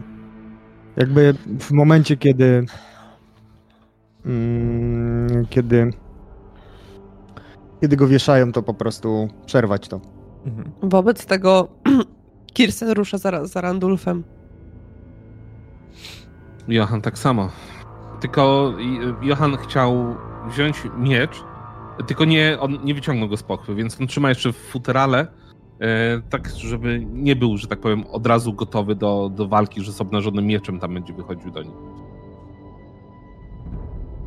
Gdy Może jeszcze wychodzicie, przewiesił sobie w pasie za ten czas. Gdy wychodzicie, pierwszy wychodzi Randulf, Kirsten, Johan. Tak naprawdę jesteście sami na tym placu boju. Pomiędzy strażnikami, którzy obracają się w waszą stronę, chwytając także za swoją broń, za swoje miecze i rzucają w twoją stronę, Randulfie. Ktoś odważny. Może ty, wieśniaku, powiesz nam, gdzie jest Sigrid i jej banda. Nie mam zielonego pojęcia. Jesteśmy przybyszami. Czy zaledwie wczoraj przypłynęli tutaj. Mężczyźni chwytają za swoje bronie i wyciągają je. Więc co u czorta? Co? Pchacie tutaj. Chcesz popatrzeć na przedstawienie? Czy Nie. chcesz zawisnąć obok kolegi? Uważaj, mości panie, dlatego że dzisiaj mamy spotkanie z Lady Magritte. Chyba nie chcesz, że, żebyśmy udali się na nie pokiereszowani. Lady Margritte będzie zachwycona, jeżeli na spotkanie przyniosę jej głowie takiego śmiecia jak ty. Po czym mężczyzna wykonuje parę kroków przed siebie Ja wyciągam miecz. i unosi Potem. swoją broń. Ja nawet zanim jeszcze te, ten mężczyzna rusza, to Kirsten wychodzi mu naprzeciw. też e, ze swoją bronią. Skrzywdzić nie dam żadnego z moich towarzyszy. Nie Spróbuj. szukamy tutaj zwady. Milcz, Johanie. Zwady tutaj żadnej nie szukamy. Tracisz Krwi ten nie czas chcemy przelewać. na... Słucham? Tracisz ten czas, Kirsten, widzisz to, na próbowe, pró, próbę przemówienia mężczyźnie do rozsądku. Mężczyźnie, który dawno temu już podjął decyzję. On podjął tę decyzję, widząc Randulfa, który wychodzi z tej, z tej karczmy, prawdopodobnie, i unosił już tę broń, gdy ty zaczęłaś mówić. Powtórę, tracąc czas. I myślę, moi drodzy, że zakończymy w tym momencie naszą sesję, a do walki przejdziemy z początkiem sesji następnej. Dziękuję Wam bardzo za dzisiejsze spotkanie. Dzięki. Dzięki. Ale ja go zapierdolę.